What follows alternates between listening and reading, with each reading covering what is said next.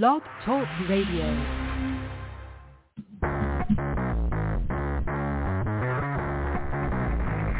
Hello and welcome to Action Radio. This is Greg Penglis coming to you from the historic district of downtown Milton on the banks of the beautiful Blackwater River. And now let's get into Action Radio. In fact, let's get right into government inquiry since Breanna is right here. She started as a guest on Action Radio, courtesy of our Constitution reporter, Amber Kemper. Both Breanna and Amber are graduates of Patriot Academy, a place where young folks get to practice writing and advocating legislation and being legislators in a mock session. Breanna immediately impressed all of us as someone we wanted on the show with her own report. With an insightful mind, asking and taking on complex questions, and a growing skill in sarcasm and satire, plus her study of government, history, the Constitution, and our founding, all of her skills and knowledge combined into something pretty incredible here on Action Radio. And now, the Government Inquiry Report with Breanna Cannon. All right, I'm trying to do too many things at once here. I got a caller on the line, so I'm asking our, our caller to identify themselves with first name and location and what they want to talk about because I don't recognize the number. So obviously it's a new caller, which I'll get to later, uh, depending if they uh, respond or not. But uh, first things first, Breanna, good morning. How you doing? Good morning. I'm doing good. All right. So what manner of world government tyranny shall we explore this morning? Um, so I want to go into um, the first part of the policy. Um, I just got to pull it up real fast. Uh-huh. Um, also, something new that I saw was a um, Amazon released a new AI um, Astro household robot. What was that? they released a what? Astro, huh? It's called an Astro household robot. It's like an AI robot. Oh, okay. This sounds like the Jetsons. does, does it talk to you? Does it have conversations?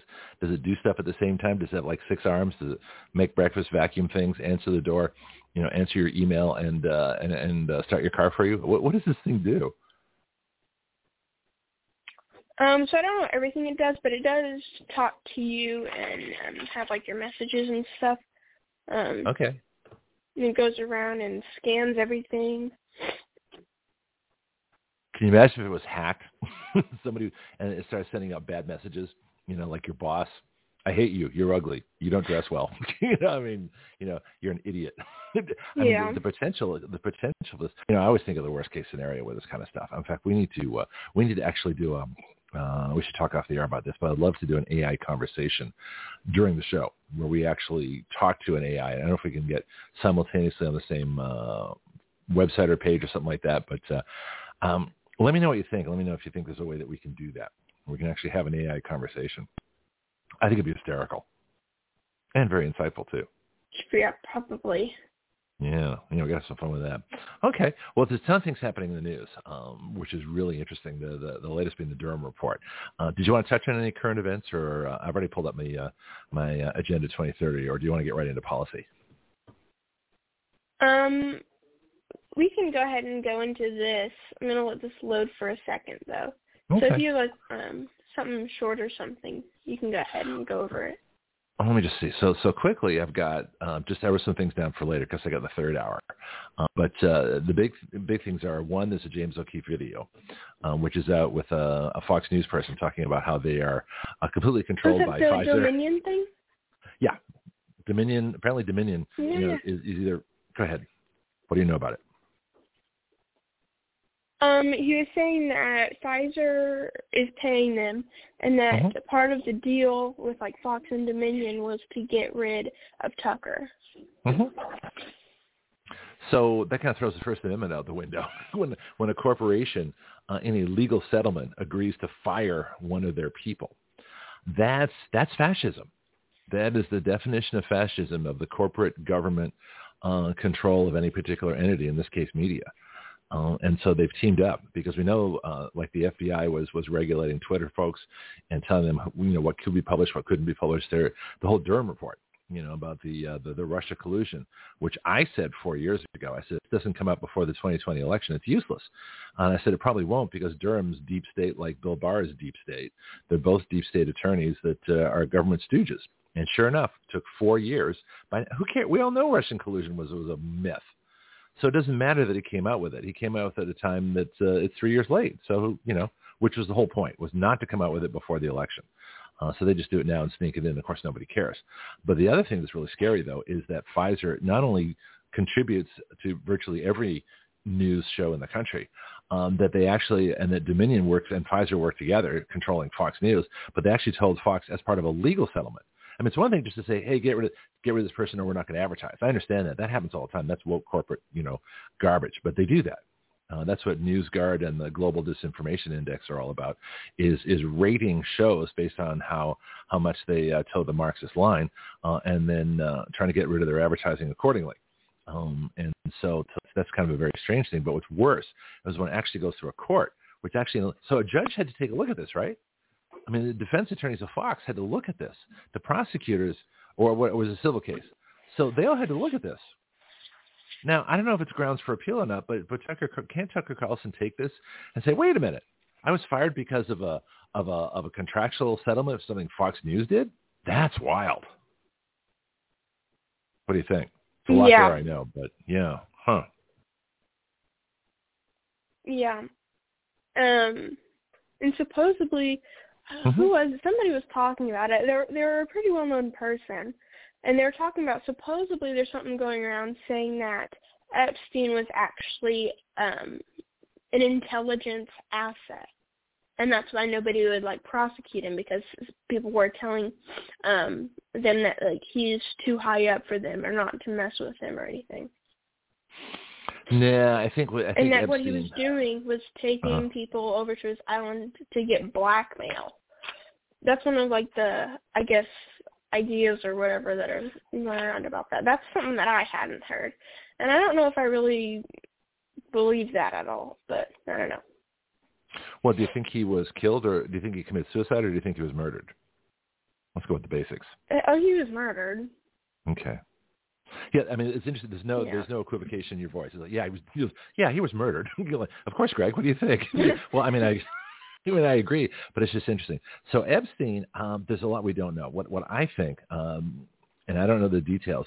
Rumor has it, and this is what I guess this is pretty well established, that uh, he has an island, Epstein's island, and he brought folks like Bill Clinton and uh, Prince Andrew of England and a bunch of other folks, blunt here, they're having sex with women who were, you know, underage. Um, that's that's what they're. And of course, that's a crime, uh, statutory rape. And and so the question is, how much of that went on? Uh, was that for blackmail? Was that because they paid him a fortune in money? Uh, and I, there's a there's a weird fascination. We talked about this on the on the show earlier. I don't, I don't know how much you want to go into this, but the the rich and powerful, uh, they tend to do things that I guess I don't know. They think they can get away with it, or they have a peculiar attraction, but uh, it's illegal, you know, to have sex with minors. Um, and yet here's an island dedicated for that purpose and they're either paying a whole lot of money or something's going on. Um, the idea that the sex trafficking the whole business that goes on with that and again you know i don't know how much detail you want to get into this but i think that um, it's not that epstein was working for an intelligence agency it's that he had the goods on everybody. He may have videotaped them he may have recorded them he may have all kinds of information but who was he a threat to? You know it, if he was a CIA person, they would have protected him, right? They wouldn't have killed him in the cell. They would have protected him from being killed in the cell. So yeah. that that theory doesn't really hold true. So so what do you think? What do you know about it? First of all, I'm kind of curious. Um, I don't know anything like deeper than I guess like what you said or like just like the general idea of it. Um, Okay. Well, if you want to investigate it, feel free. but that was because it, it, it's worth looking into. But I don't know how much you're going to find. That's the problem with it. And even you know what we really need to investigate is not Epstein himself, but the but the people that were there. And why aren't they talking? yeah. You know, Prince Andrew, Bill Clinton. Of course, Bill Clinton. Uh, I'm curious what you think about him because you know from Waco you know, from killing all those people, the Branch Davidians, which nobody seemed to cover except us and a few a few other sources, but, but we covered it pretty pretty heavily. Um, but people forget that he was, you know, a mass murderer, um, and uh, and he also has several rape accusations against him, uh, as does Joe Biden, have at least one that I know of.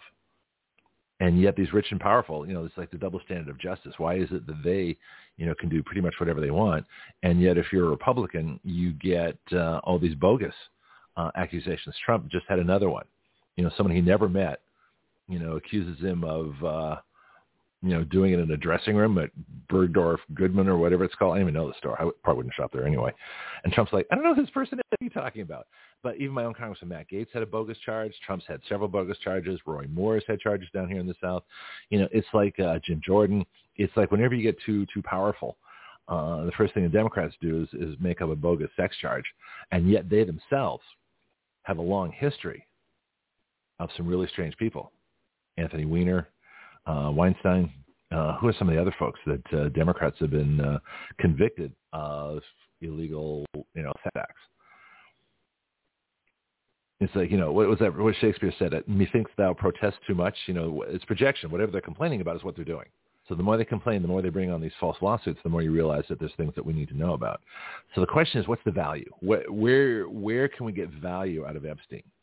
We can't bring him back to talk about him, but there is information that he had or he knew or that something that went on, that island. Has anybody visited that island lately? Has anybody been out there? Is it a, what is it now? Is it a Motel 6? Is it a Holiday Inn? I mean, what do they do with it? Holiday Inn. Well, I'm just curious. I mean, I don't know. I never thought about it until just now. What, what, you know, what is Epstein Island now? Uh, have they like sanitized the place, changed it, remodeled it, revamped it, taken out the cameras, you know, you know, destroyed all the video, destroyed the the records, destroyed every. I mean, uh, what happened? That's what you want to find out. What happened to the information? Yeah. That'll tell you whether he was CIA or not. Do you think he was CIA? And and for what purpose would he serve the CIA if he was? Yeah, um, honestly, I don't really think so.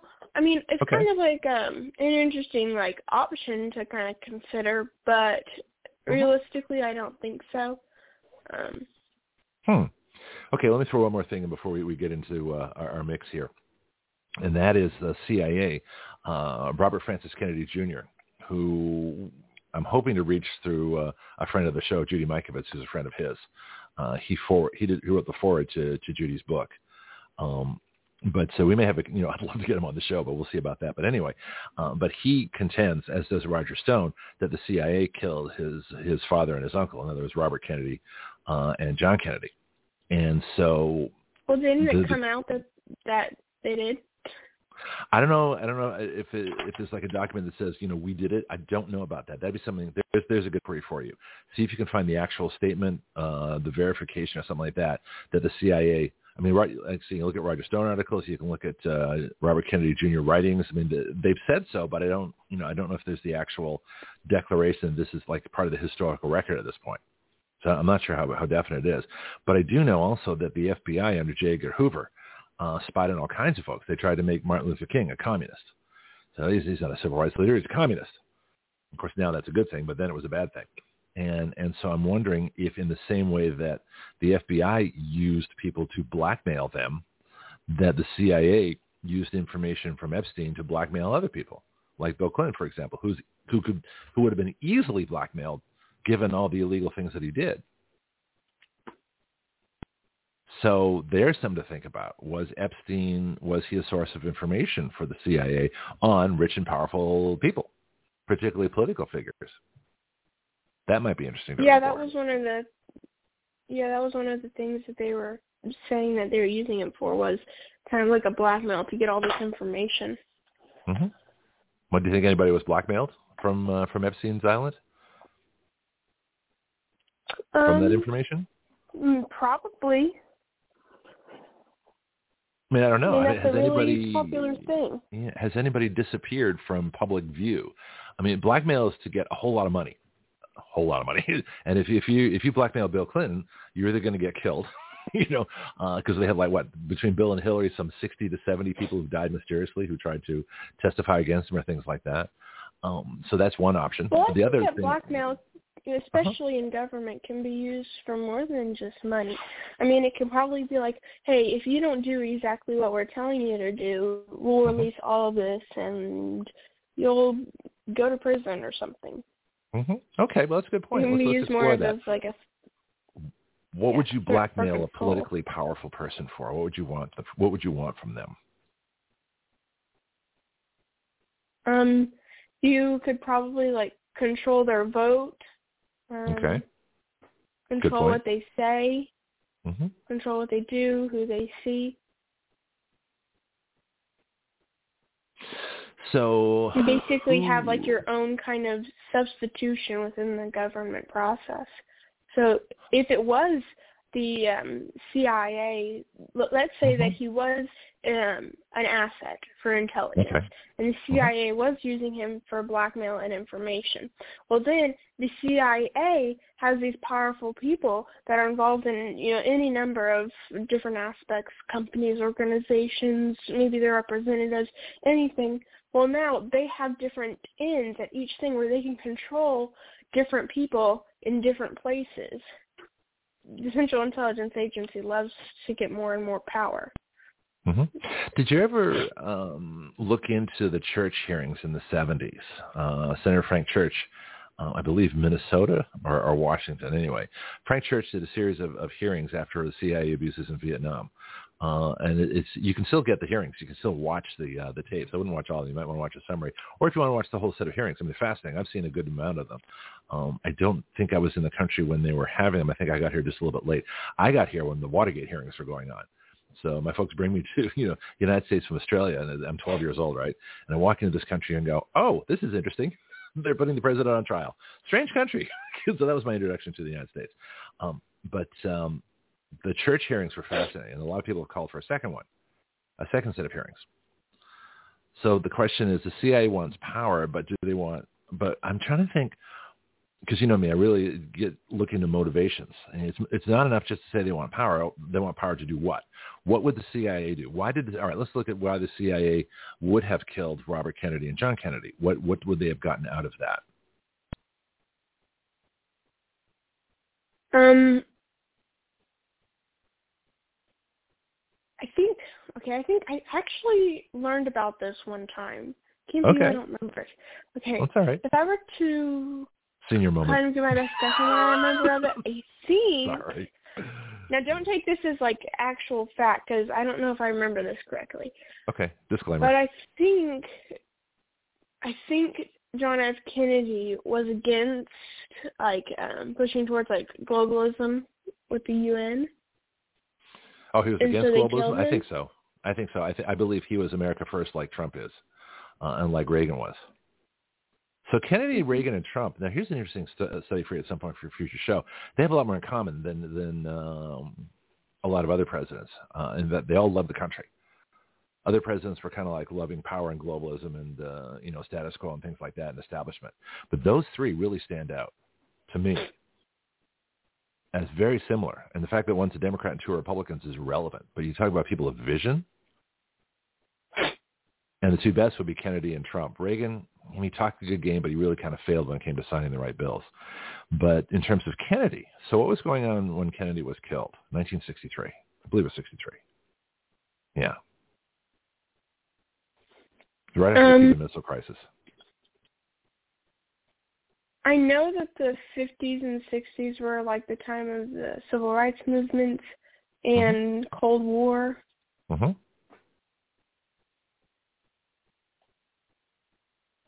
I don't know what else. That's okay. No, you're right on. Uh, let me let me know oh. what I tell you what I know. So what I know or what I think about this, um, it, what I've heard, is that Kennedy was going to scale back the Vietnam War. So who would care about that? Would Americans care about that? No. Sorry, I didn't hear. Okay, so so Kennedy was going to scale back the Vietnam War. He was not going to have a massive oh. war in Vietnam. Okay, so would America, would the average American citizen think that was a good idea or a bad idea? Do you think, do you think American citizens wanted a big war in Vietnam? Um, I think if I remember this correctly, people were okay mm-hmm. with it at, at the beginning, but then as it went on, people became more against it. Is that right? Well, yeah, uh, and the biggest reason they were against it. Here's the weird part, though, was the draft. You know, it was the draft that caused the all the the the, the peace uh, demonstrations and riots. When the draft ended, um, the the um, the demonstrations ended, but the war went on for three more years because at that point we're all volunteers. So I think the draft ended in '72 when I got here, um, and yet the war didn't end until '75. So why were there no protests for the last three years of the war? And the only answer is because the, the draft ended. They weren't they weren't forcing people to go. People volunteered to go. See, that's the difference. So so you you know say you were uh, uh, of draftable age and they changed the law, and so you had to register for selective service. Uh, and um, and we had another Vietnam coming up. Would you want to be? Would you, if you were drafted, if they're drafting women, would you say, "Great, I'll go. Give me a rifle. I can do that." You know, let's say Sri Lanka. I may just picked a country. Sorry, Sri Lanka, if we've got listeners there. I should pick a place we don't have listeners. Uh, you know, but uh, would you go? You know, do you think that our fight for our freedom would would have been in Vietnam or Korea or the Ukraine or Sudan or Afghanistan or Iraq or any other place we've been in the last, you know, since World War II? Would you want to go? Well, I also think it's kind of situational with the country. Like if the mm-hmm. country is in a position where we're doing really good, where our economy is good, where our people have freedoms and stuff, and we have the ability, like if somebody's like asking for help or they want freedom or something, and they, mm-hmm. you know, want what, what what was that? Was that um the Truman Doctrine? I don't know. We'd have to look it up, but uh, it sounds like it. But uh, one of, we had some kind of doctrine of like if another country um, wants help gaining freedom and stuff, and we're able to, we go and help them. But so I mean, in that case, if we are in a position, then we should go and do it. Now with Ukraine, we're not in a position to, and we're the cause of it, and we're the only reason we're keeping it going, so that we can scam money through it to the Taliban but so in that situation, you know, obviously that's not something we should have ever gotten into. But if we're in a good position to go and help somebody out, then yeah, go ahead. Yeah, the question is what what is the help? You know, it, the only people we helped in Vietnam were were corrupt South Vietnamese governments. I mean, that's who we're helping. And the theory is called the domino theory. Did you ever hear about that? Yeah, well, uh, that's what I mainly have learned. But I also heard about this one thing, and I don't know mm-hmm. the name of the person, um, I'm gonna have to go find. I'm gonna write that down because that'd be something that I could talk about. Um, okay. Sure. Okay. So there was um some kind of like leader in Vietnam that I guess um was asking the government for help in this. And I think there was only one person, but I guess they kind of used that as like, okay, this is our open door to come in and help or come in and interact. But also, like yeah. the domino effect effect theory is a real plausible theory because you know, kind of did happen. Well, the theory was that if one country goes not communist, at the speed they'll, that they'll they assumed, go. but yeah, they'll all fall like dominoes. That's the domino theory. So if Vietnam goes communist, you know, if Korea goes communist, but what people forget is, uh, and here's a, a, little timeline that's interesting, that uh, uh, Korea was split into two countries you know, at the end of World War II in 1945, thus guaranteeing a war, you know, between those two countries at some point, with China and Russia controlling the north of Korea and, and the United States basically influencing and supporting the south. Uh, so then the war happened in 1950. Uh, 1953, there was a ceasefire. The war is still technically going on. Uh, 1954, another country was split into north and south. Do you know which one? In what year? 1954. Ooh, I don't know. Vietnam. Vietnam was split, thus oh. guaranteeing a war. okay. So so what I'm getting to is the, oh, yeah, the, yeah. the, the military industrial complex. This is where we this is how we get back to Epstein. So we're going to come back full circle here. So the military industrial complex, I believe, are the ones that are backing and, and get the uh, uh, the stuff from the CIA. So the CIA works to maintain wars in foreign places um, to get their cut of the military industrial complex. They would be the military industrial intelligence complex. And so when John Kennedy didn't want to go to Vietnam uh, in any large measure because the corrupt, uh, I've forgotten the Dean, what was his name? You look up, do, do a quick search on, on South Vietnamese uh, president, corrupt or corrupt president during the Vietnam War. I think it like Diem or something like that was the president and he was totally corrupt. He took the money and you know did all kinds of lavish things with it, and uh, you know exploited his people and didn't care. In fact, I I'm suddenly drawing parallels um, to Zelensky in, in no Ukraine. Dean Diem. Jim. Oh, it's pretty close. Okay, good. So it's still, you know, hey, still got a memory. But do you, but think about this. So, so the United States was was supporting a war that could never be won, was supporting a corrupt dictator who completely abuses people, who was living a lavish lifestyle um, against, um, you know, against North Vietnam. It seems to me, and tell me if you agree. I, I literally just thought of this that the parallels between Zelensky and Diem are huge. Zelensky was a puppet of the United States. Obama, you know, basically uh, rigged the 2014 Ukrainian election to put in, you know, a U.S. puppet administration. and of course, we know Ukraine is the is the Democrats, you know, money laundering piggy bank, uh, as well as a bioweapons lab, and according to Josie, you know, uh, a human sex trafficking portal. So, do you see, as I see, parallels between Diem of South Vietnam, supported by the United States in a war that couldn't be won, and supporting Zelensky, our puppet, in a war that can't be won? So for I, I don't actually know that much about Diem, but uh-huh. so I can't really say that I can compare the two very much. And the okay. wars, you know, I mean, since I am I don't know like in depth to either one of them, I don't know if I can really compare them very much. Um, we can always but speculate. I know that I yeah. think that if the Ukraine war from the very beginning was just a scam, and you know the Vietnam War very well could have been as well you know, just a money scam. But I think now, now this is just kind of like, um, yeah, this is just a thought in general that sure. if we had actually won the Vietnam War, helped them win, and you know, um, didn't have any kind of like stalemate or loss, then I think it may have been like a different kind of emotion towards it. Like if we were able to wipe that out, I think it maybe would have had like a more stronger opinion of freedom and of strength and stuff. But I think because we did lose and or we did have a stalemate, that also kind of fueled it as a, as like a waste, and it makes you think, oh well, if we didn't, you know, kind of win this, you know, was this more of just a scam? Um, but also, you never want to kind of um, fund a dictator either. But also, that's one of the things I was learning about the Afghanistan war. It's like the whole uh-huh. reason uh-huh. to enter it. Um, I don't even know who I was listening to. Gosh, I really hmm. need to remember these people. I don't want to be like saying all this stuff and like, oh yeah, totally for just me. Take notes it's not as you for go. me. You know, just take notes as you go, or you can look up yeah. stuff during the show. You know, that's not a problem. Yeah. So anyway, okay.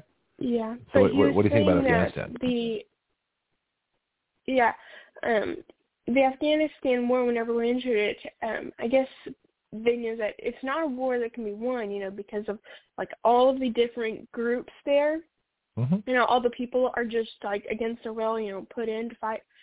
Um, and so what you're saying is that the whole reason to have the Afghanistan war was just kind of like kind of like Ukraine, like a money funding funneling kind of operation mm-hmm. where they where there's somebody who was it? I don't know who they said it was, but um, it wasn't an individual person. It was like a group of people but they're saying that they were constantly, you know, getting rich from this war. They were profiting from the war, and that's why mm-hmm. they had went over there. And they said that's kind of why they had set up part of 9/11 is you know fuel this fire of anger because they wanted to use money. And, it, that was a bigger stretch, you know. But at this point, you know, no, nothing can be counted out. But that was one of um, the things that they were talking about with it. Okay. Now I don't so know how that 9, as how like does a 9/11 fact. How does 9/11 play into it? Know, you can speculate. This is called government inquiry, not government fact. I mean, the whole the whole point of, of, of this report is to ask the questions. We don't have to have the answers, but we try to find them.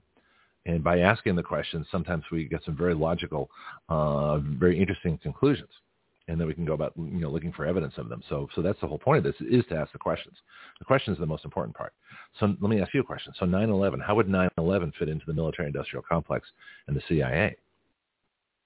Yeah, um, well, there's been a lot of talk and stuff, and not only from you, I've been hearing it um, from different things about, you know, um, 9/11 and the Oklahoma City bombing, both being from our own government, and our own people. And there was something that came out, and they still can't find it. They said that there was a phone call released mm-hmm. um, where they were saying that they the only thing that I had that they were telling me was that they said that they were going to blame it on the Arabs. But I can't find the full phone call to actually listen to it, even though they said it was released, which is super frustrating to me. Well, you know, the So internet gets I don't scrubbed. even know if that part's the credible. the, uh, the internet gets scrubbed. That's why I kept that chart from the CDC that proved that COVID was over mid-July of 2020. The death rate was heading for zero. You'll never find that chart again. The only reason I Yeah. have is because I kept it. Because as soon as I saw that and I knew the Somebody propaganda did that was this- going on. Go ahead. somebody did statistics of vaccines and autism. And one of the things, Mhm. somebody did a smallpox one. I don't know what year this was or, or what year range because there was a range of years. Um, but they were saying whenever they introduced these smallpox vaccines, Mhm. um, what they did is they measured it in one country. I think it was somewhere in Scandinavia. I think um, they said that they stopped them super early, and they were Mhm. able to get rid of it way quicker. And then the ones that, and they have like a much lower amount of um, autism, and I guess in current day, but I don't know if they. I think that part right there was a little stretchy. Um, but then they were comparing it to other places that consistently like kept it out for longer and stuff, and it took longer, and they even had um, more cases of it. But um, the other thing about it was they had a chart of you know when um, like the year of different diseases and then the vaccines and when the autism came in. Here, let me see if I can find it so I can get these numbers. Because it, it was Little just yesterday that I found fun. this chart. At least spontaneous reports. Yeah, this is interesting. Well, while you're looking, um, a couple things come to mind. Um, as far as the military-industrial complex, my view of them is that it's more important to perpetuate war than to win it. So when you mentioned winning a war, and this came up on the CNN discussion the other night uh, with uh, the lobbyist for the Democrat Party, uh, Kaitlan Collins, and Trump. And when she was talking about, well, don't you want to win the Ukraine? Don't you want to win the war? And he says, no, I want to stop the dying. You know, and the the, the military-industrial complex makes money not on ending a war, but perpetuating it. They made a fortune off Afghanistan. They stressed that out for 20 years. I'm sure Joe Biden got directions from China as to how to end it and how to give up the weapons and how to do everything he did to surrender. Because he basically surrendered. I'm sure he was told by Xi Jinping, you know, indirectly by somebody to surrender in Afghanistan. And that's exactly what happened. Ukraine, the only reason there's a Ukraine war is because um, NATO offered uh, membership to Ukraine. And Zelensky wanted it because Zelensky is a puppet of the West. There's no reason for the Ukraine war. None. It could have easily been avoided. Trump knew it.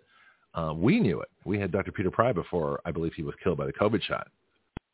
Um, talked about the fact that there were six points that Putin wanted go to war.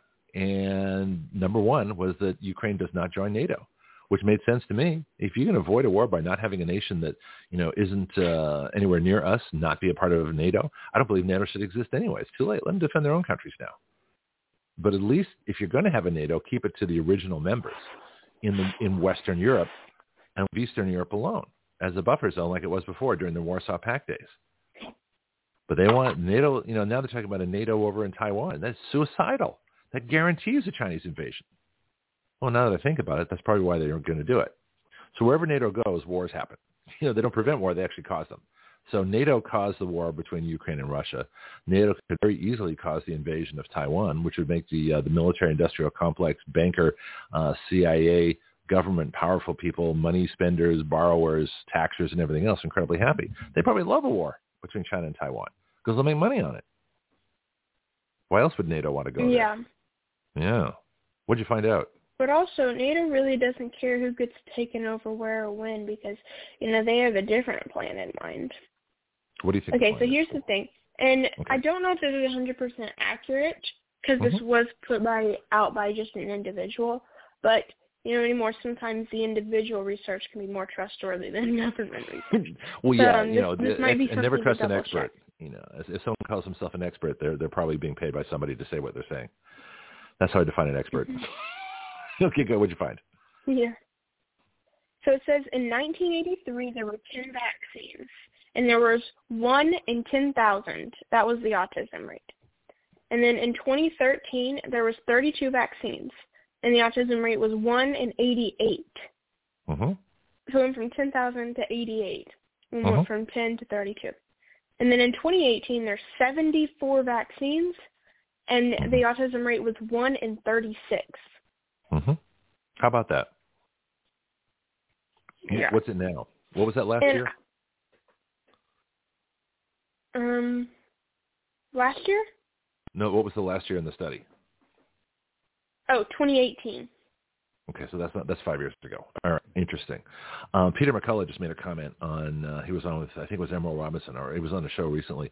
He said when he was a kid, autism was one in thirty thousand. He says now it's like one in thirty, and the only thing that's changed radically for Yeah. kids, the only thing that's, changed radically is the is the uh, so-called vaccinations. I don't even call them vaccinations anymore. They're poisons. There's no reason to get any of them. Yeah. Know, and even smallpox. Do we even have smallpox in the world today? Does it even exist? Um, I think I heard somewhere they're trying to bring it back. I don't know why, but well, actually, what? I do know why. But bring it back? Oh, gee, wouldn't that be Yeah. nice? Why don't we bring back the don't know. plague while we're at it? Let's have a real party. what? Yeah. Well, actually, it wouldn't surprise But me. now because I'm- small, yeah, smallpox is a bioweapon now. starting- Uh-huh. Go ahead. Yeah, because a lot of things have been coming out of trying to uh, put like more mRNA and more vaccines within livestock and everything, and more gene therapy. But Yep. uh, a couple of states, I don't know which ones, but there Missouri. something came out where states are going to start Missouri's one. banning that. Yeah, where they should. Florida should too. I think there's this coming. one thing that somebody made, and it's kind of funny because it just Uh-huh. it seems like something that you would make, honestly. And it was kind of like a, a joke. Do So it's like a, it looks like a bingo card almost. Okay, Uh-huh. and it has different boxes. It's like a question and answer almost. So it says Right. the 9/11 hijackers were the CIA. The OKC bombing was the CIA. The crack epidemic was the CIA. The underwear bomber was CIA. What is the underwear bomber? Oh, someone had a bomb in their underwear. Uh, I think they blew themselves up. Um, I know there was a shoe bomber, and that's why you have to inspect uh, your shoes 20 years later, um, even though nobody's ever put a bomb in a shoe again because everybody inspects shoes, so they're going to put it somewhere else. But the, you, you should look that up. I don't know the exact details, but something tells me somebody had some kind of bomb, and bomb makers are not typically very good at it, which is good. That kind of saves us, but and every once in a while the bombs blow up. I think uh, Angela Davis, um, Weather Underground, who's now a professor at University of California, Santa Cruz, uh, I think you know partially injured herself uh, with a bomb that blew up under her car that she was taking somewhere else. So so bombers, fortunately, the only bomber that was incredibly successful, unfortunately, because he was deadly, was the Unabomber, Ted Kaczynski. Yeah, that actually reminds me. I saw this one thing. I don't know how old it was, but it was of a news thing, and it was Uh-huh. of somebody. I think it was like a Home Depot or something, was saying Uh-huh. that he's gonna blow up the toilet, and they called the police, but he didn't actually mean with a bomb. Oh. Oh, and they called the police. Yeah, what do was just the being flush, the flush dramatic. bomber. the flush bomber. Yeah, there's. Oh, you got to be careful what you say now. what the you know, underwear yeah. bomber reminded me of. Uh, look, it up. But You then it we can find that. Uh huh. Yeah. Nope, where'd you go? It says the. Boston bombing was the CIA. The JFK assassination was the CIA. The Fort Hood shooter was CIA. The MK Ultra program was the CIA. The Nord Stream 2 bombing, bombing was the CIA. The Bay of Pigs invasion was the CIA. Operation Mockingbird was the CIA. Guantanamo Bay torture was CIA. The 1953 Iran coup was CIA. The 1954 Banana Republic was CIA. The 1971 Bolivian coup wars was the CIA. And the 2020 U.S. election was the CIA. That's a lot of CIA. I don't think they're that good. That's a pretty long list. I want to go over that list Yeah. again. That's fascinating. Yeah. Um, let's. So the CIA, the Central Intelligence Agency, what they're supposed to do is investigate and and be spies on and have operatives in foreign countries. We're talking James Bond stuff. Um, that's what they're supposed to do. Uh, but most of it's done on computers now. So they're not supposed to be. I mean, they have an operations section. You should go back and listen to my uh, my shows with Clare Lopez because Clare Lopez was a CIA field officer uh, in the Middle East and in uh, Central America. She's brilliant. So if you just go back on, on our previous shows, I'd love to get back on. She got busy. she got too busy for us, unfortunately. Uh, you'll find her on One American News sometimes and a bunch of other places. But uh, you can find any of our broadcast pages has a little window in the top in the center.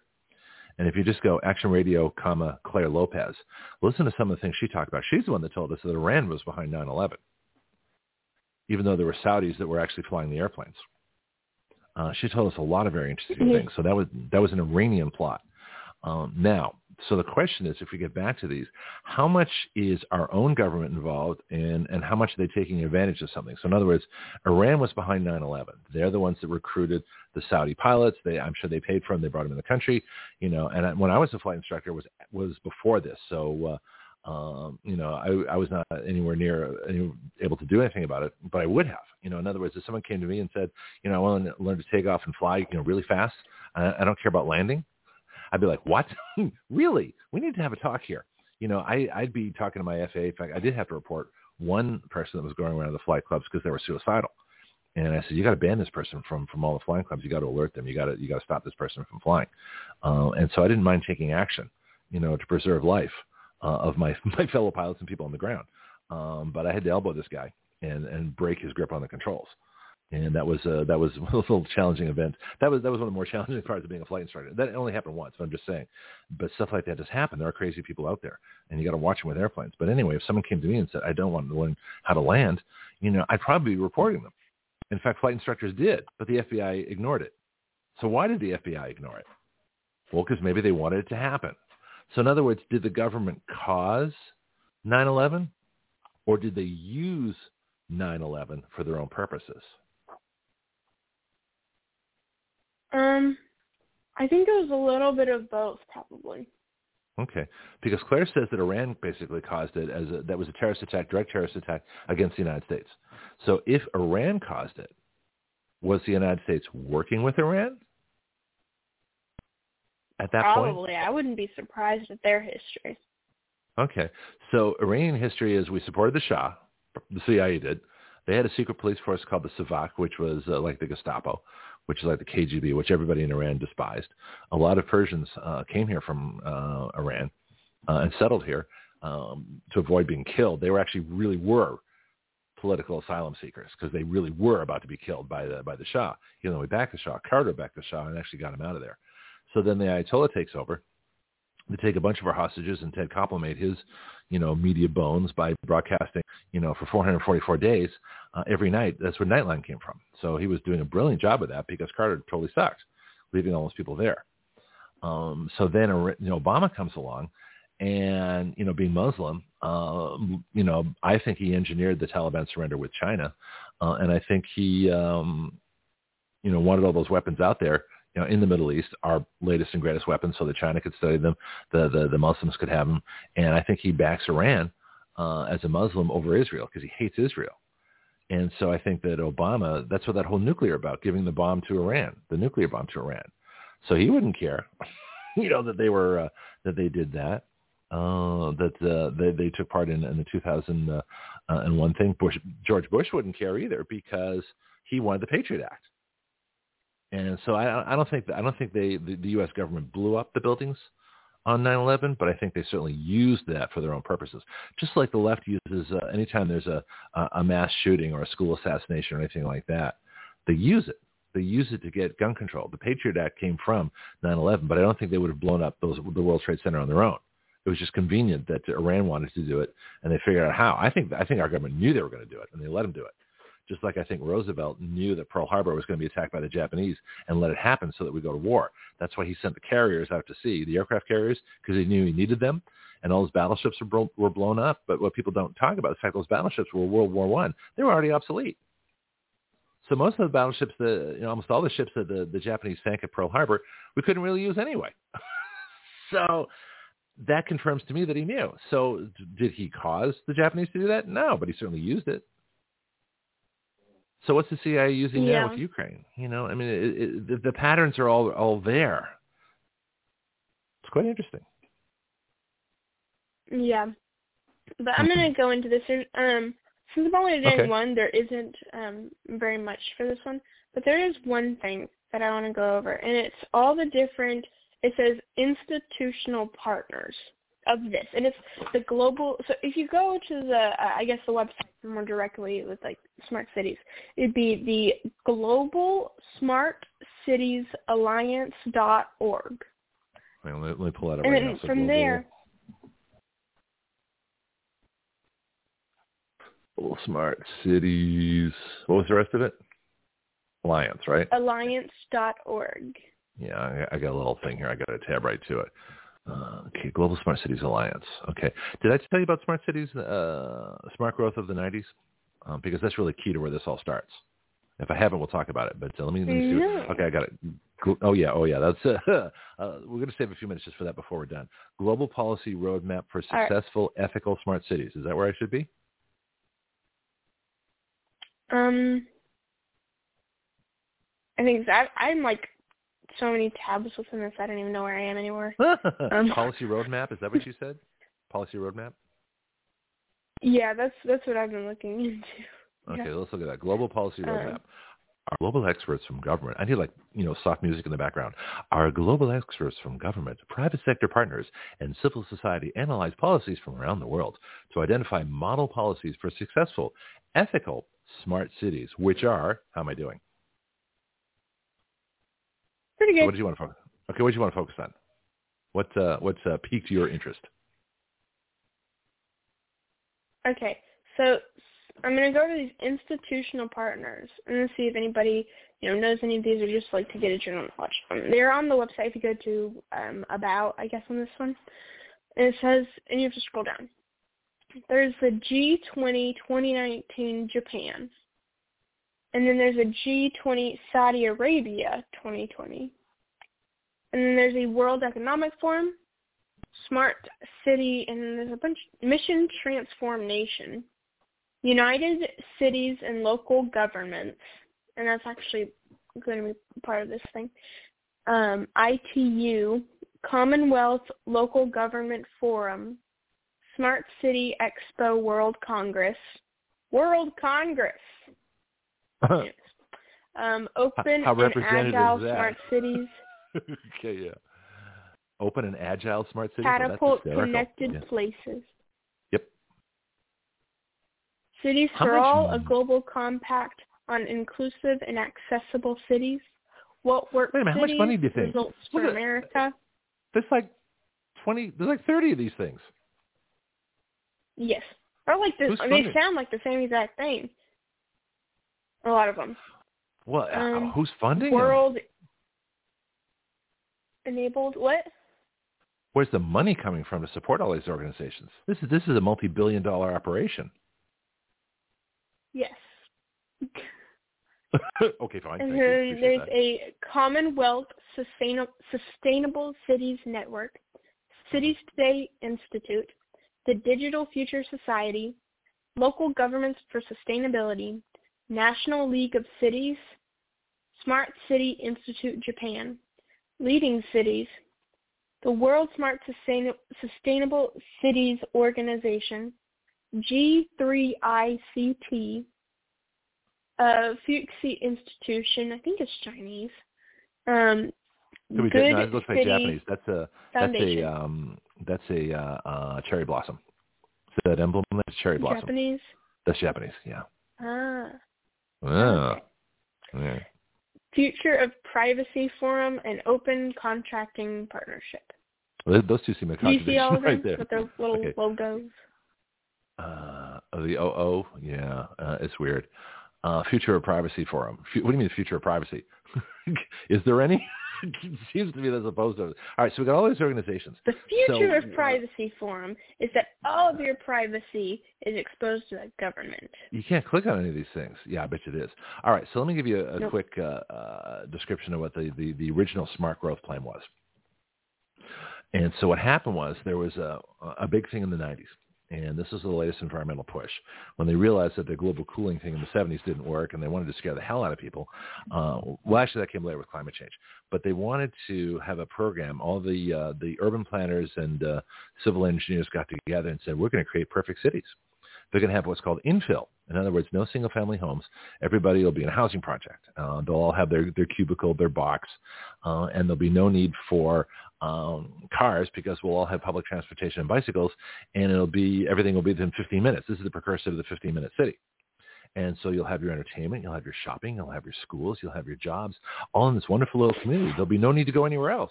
You'll be able to live in your utopia. You'll be born, you'll grow up, and you'll die all within like you know uh, half a mile, whatever it was. Anyway, um, but that was it. No need for liberty, no need for freedom, no need for guns, no need to travel, no need to explore. Yeah, don't worry about it. Everything you need is right here. And this is this this god awful gulag that they had planned for us.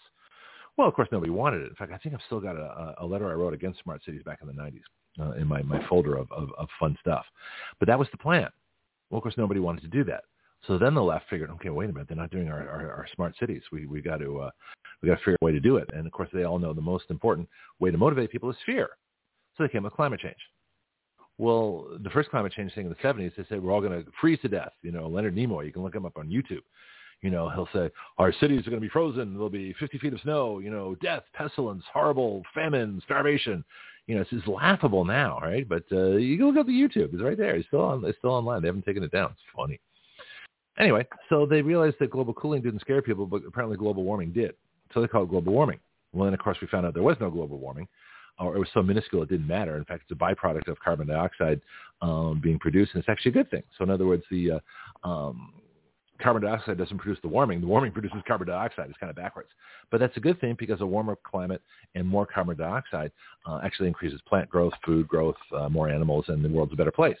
So more carbon dioxide and more heat is good, but they can't have that. They want to scare you. So the very people that uh, are trying to kill you with vaccines that aren't vaccines um, tell you that the world we we'll, we can save you if we get rid of the carbon dioxide, which is just the opposite. You get rid of the carbon dioxide, everybody's dead, and they know that.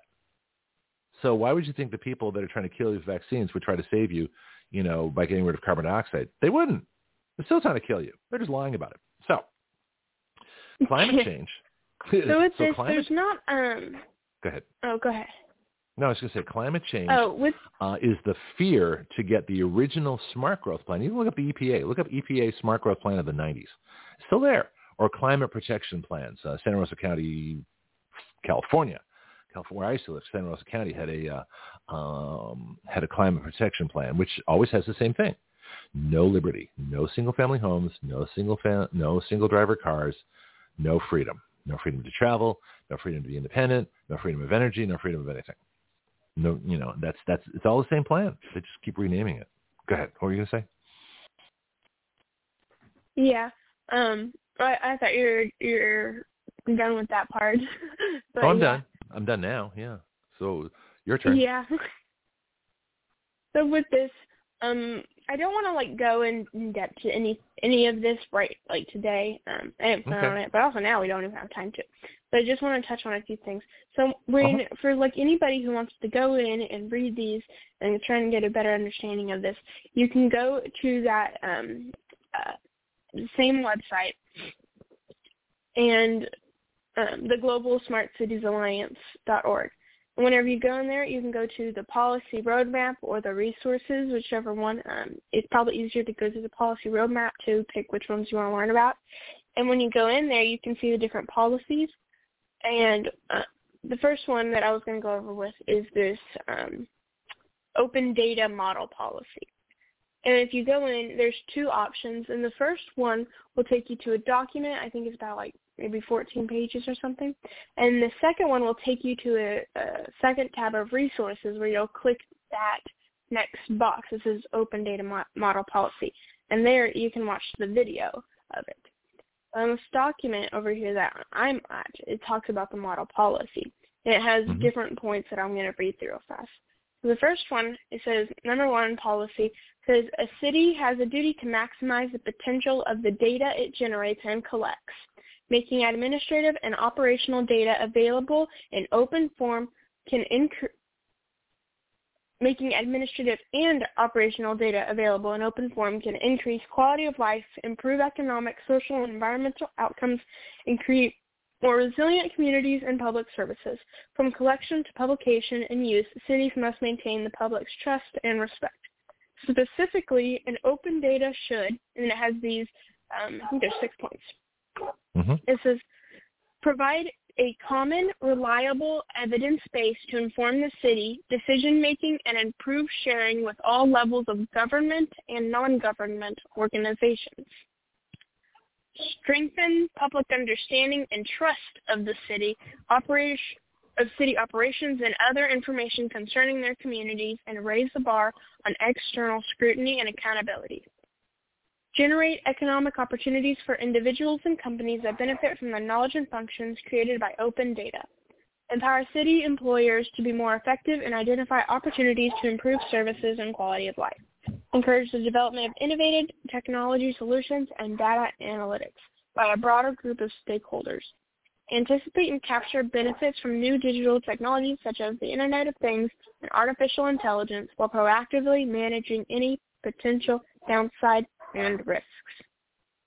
So what you think? yeah, good question. That's a lot of words. Uh, I can put that uh, into like three words. Government managed lives. They've completely managed your life and they're using data to do it. So do they want the public's trust by asking for their opinion? No. They want the public's trust by managing the data so the public gets the information that the government wants. This is scary. Um, yeah, there's this, this, thing. I don't know which ahead. news thing put it out, but it was about misinformation. And I actually, I, I kind of screenshotted their points.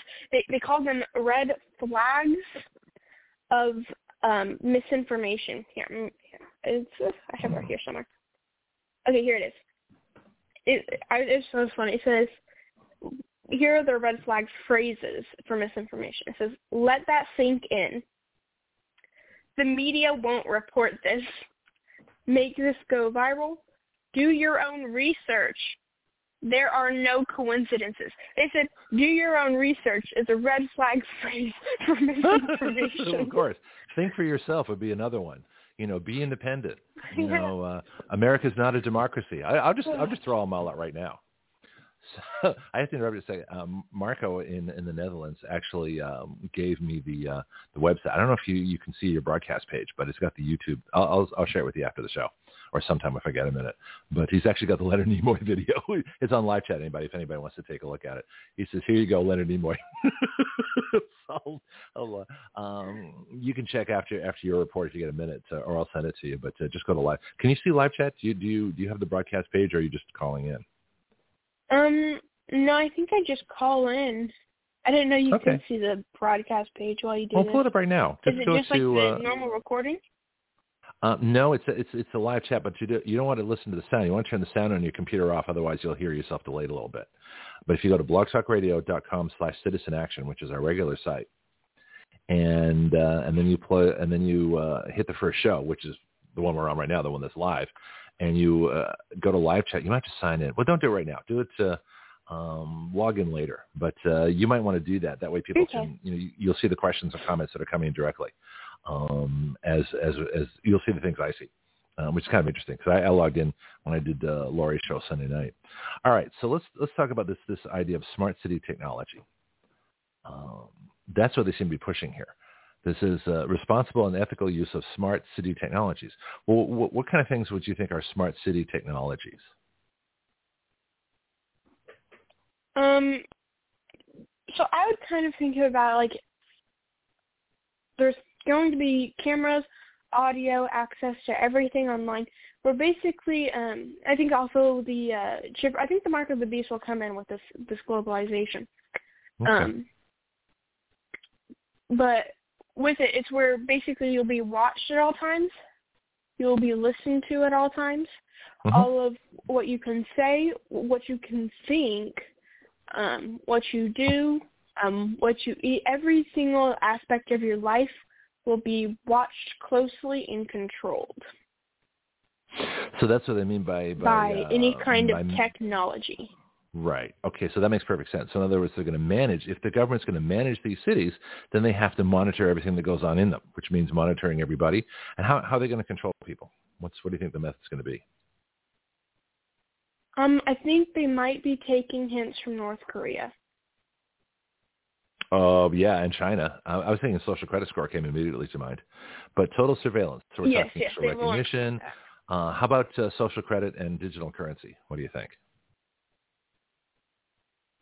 Yeah, that that's definitely going. I don't even think it's going to be um, a digital currency even per se. I think it's going to be, you know, this just kind of like score of how much you have.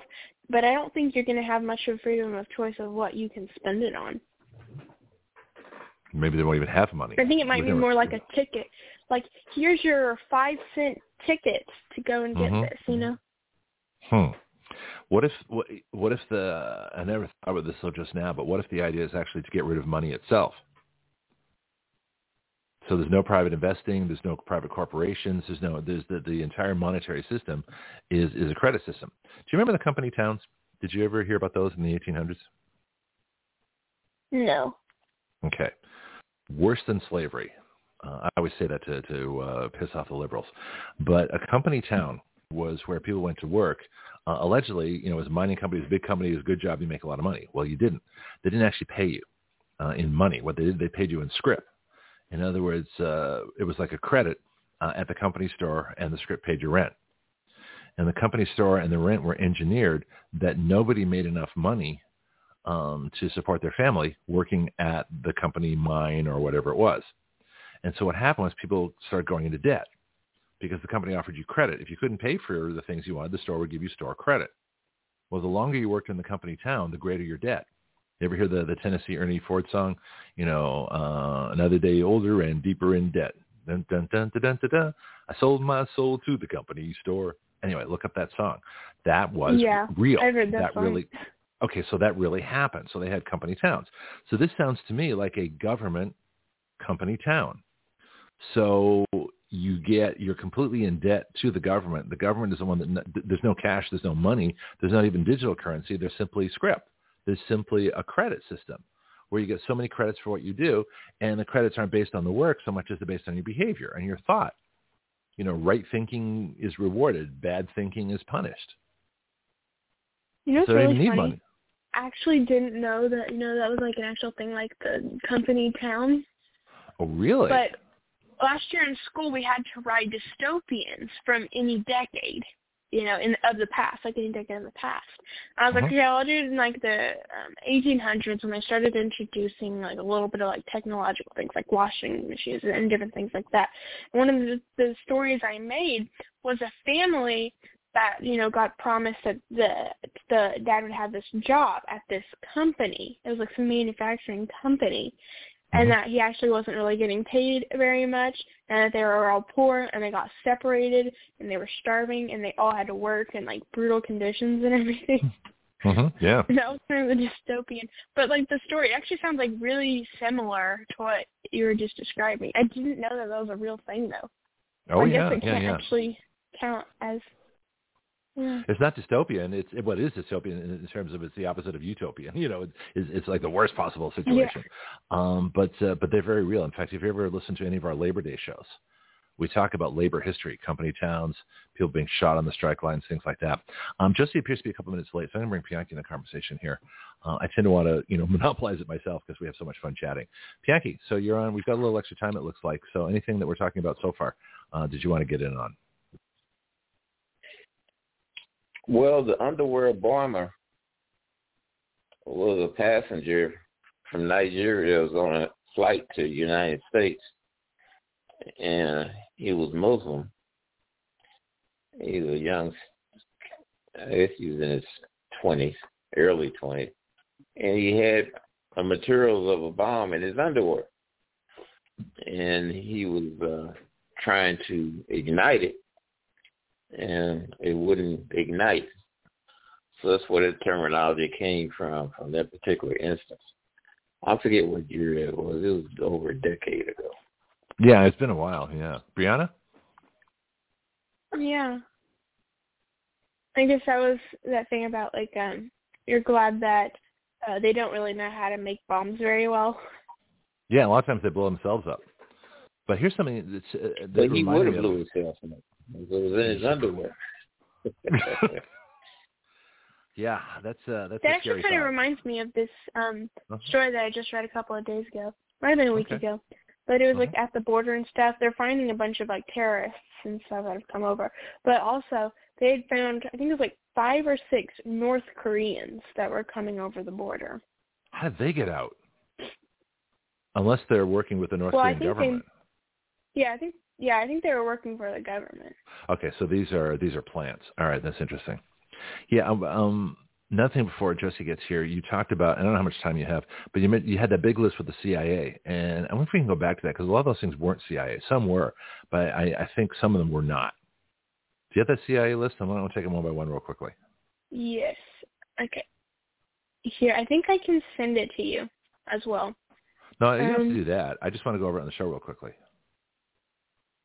Okay, so there's the 9/11 hijackers, Okay, I the don't. OKC bombing. Oh, no, no. Let's say these one at a time. All right. So 9/11 hijacking. I'm gonna get Bianchi's spin on this. I don't think that was CIA. Uh, I think that was domestic, either FBI or or Bush administration used it. I don't think they caused it. I think Iran. I believe Clare Lopez when she says it was an Iranian operation, uh, but I, I don't think that was. They might have cooperated with CIA, but I don't think CIA, CIA caused that. Bianchi, yay or nay? What do you think?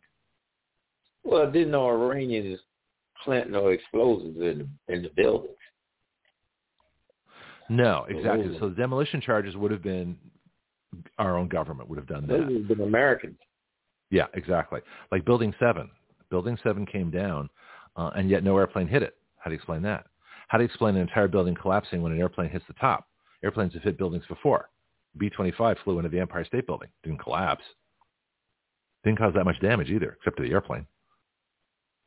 Steel, I mean, Yeah, aluminum King is not a Kong good went thing. on top of the Empire State Building, shook it. That's it true. We collapse. forgot. King Kong was on top of the Empire State Building. It did just fine. You know what we're talking about? Yeah, okay, good. King So- Kong. Oh my gosh. Oklahoma, well, we, we can always be serious. Oklahoma City bombing. bombing. Uh, read the New American. They have great information on that. They had a, a general who was a demolitions expert who said that the uh, the bomb pattern of the Oklahoma City building could not have been made by an ammonium nitrate fertilizer bomb. So yes, I believe that Timothy McVeigh set off a bomb outside the Oklahoma. Oh, this is your this is your neighborhood, so you probably know more about this than I do. Um, but I do not believe that the bomb pattern, that the actual explosion, the whole thing, um, was was done by that bomb because the bomb usually blasts outward in a, in like a, a sphere, and it gets weaker as it goes away. So you have like a round, you know, basketball kind of pattern in the building. But if you'll notice, it's got straight edges up and down, much more evi- you know evident of demolition charges, and that's the theory. So what do you think, CIA, Yeah. Breanna? And I I heard something about um where did I hear this? But it was about that there was unexploded demolition that they had found. Hmm. Yeah, you, if you want to report on what's uh, if you ever the wanted to report on that, um, feel free because I know you're I know that's because you're in Oklahoma, so it'd be very, you know, very interesting. Oh, here we go. You sent me the chart. okay, what's uh, what's next on the list? We'll see if we can rip through these. I'll see what's going on with Josie. Okay. Um the next one was the crack epidemic. Which I don't really know much about at all. So crack was a derivation of cocaine. Uh, and uh, now I do believe that the CIA was involved in what was called the Golden Triangle in Vietnam. So where Vietnam, Cambodia, and Laos converge, it's a triangle. It's, it's kind of like four corners here in the United States, uh, and it's one of the best places to. No, it wasn't cocaine. It was uh, it was heroin. It was opium. So they grew opium poppies just like they grow them in Turkey and Afghanistan. Gee, what a surprise! Uh, so the CIA does have a long history of running drugs into the country and using that to fund their illegal operations, the ones they don't tell Congress about. So that would be that would make sense. Yeah. Okay. Um, we got Josie And on the line too. the underwear bomber. Uh, Oh, Josie? uh, yeah, just so what was that one? Which bomber? The underwear bomber? Yeah, well, I think we've talked enough about that. um, do you have to go, or can you hang out for a bit? Um, a couple of minutes. Okay. Uh, make sure we get you, well, let's get your sign off in now, and we'll just uh, have you listening. Uh, feel free to comment anytime, though, but just make sure we, we uh, get that in, and then I'll play Josie's Yeah. theme. This is Breanna Cannon with Government Inquiry on Action Radio. Goodbye.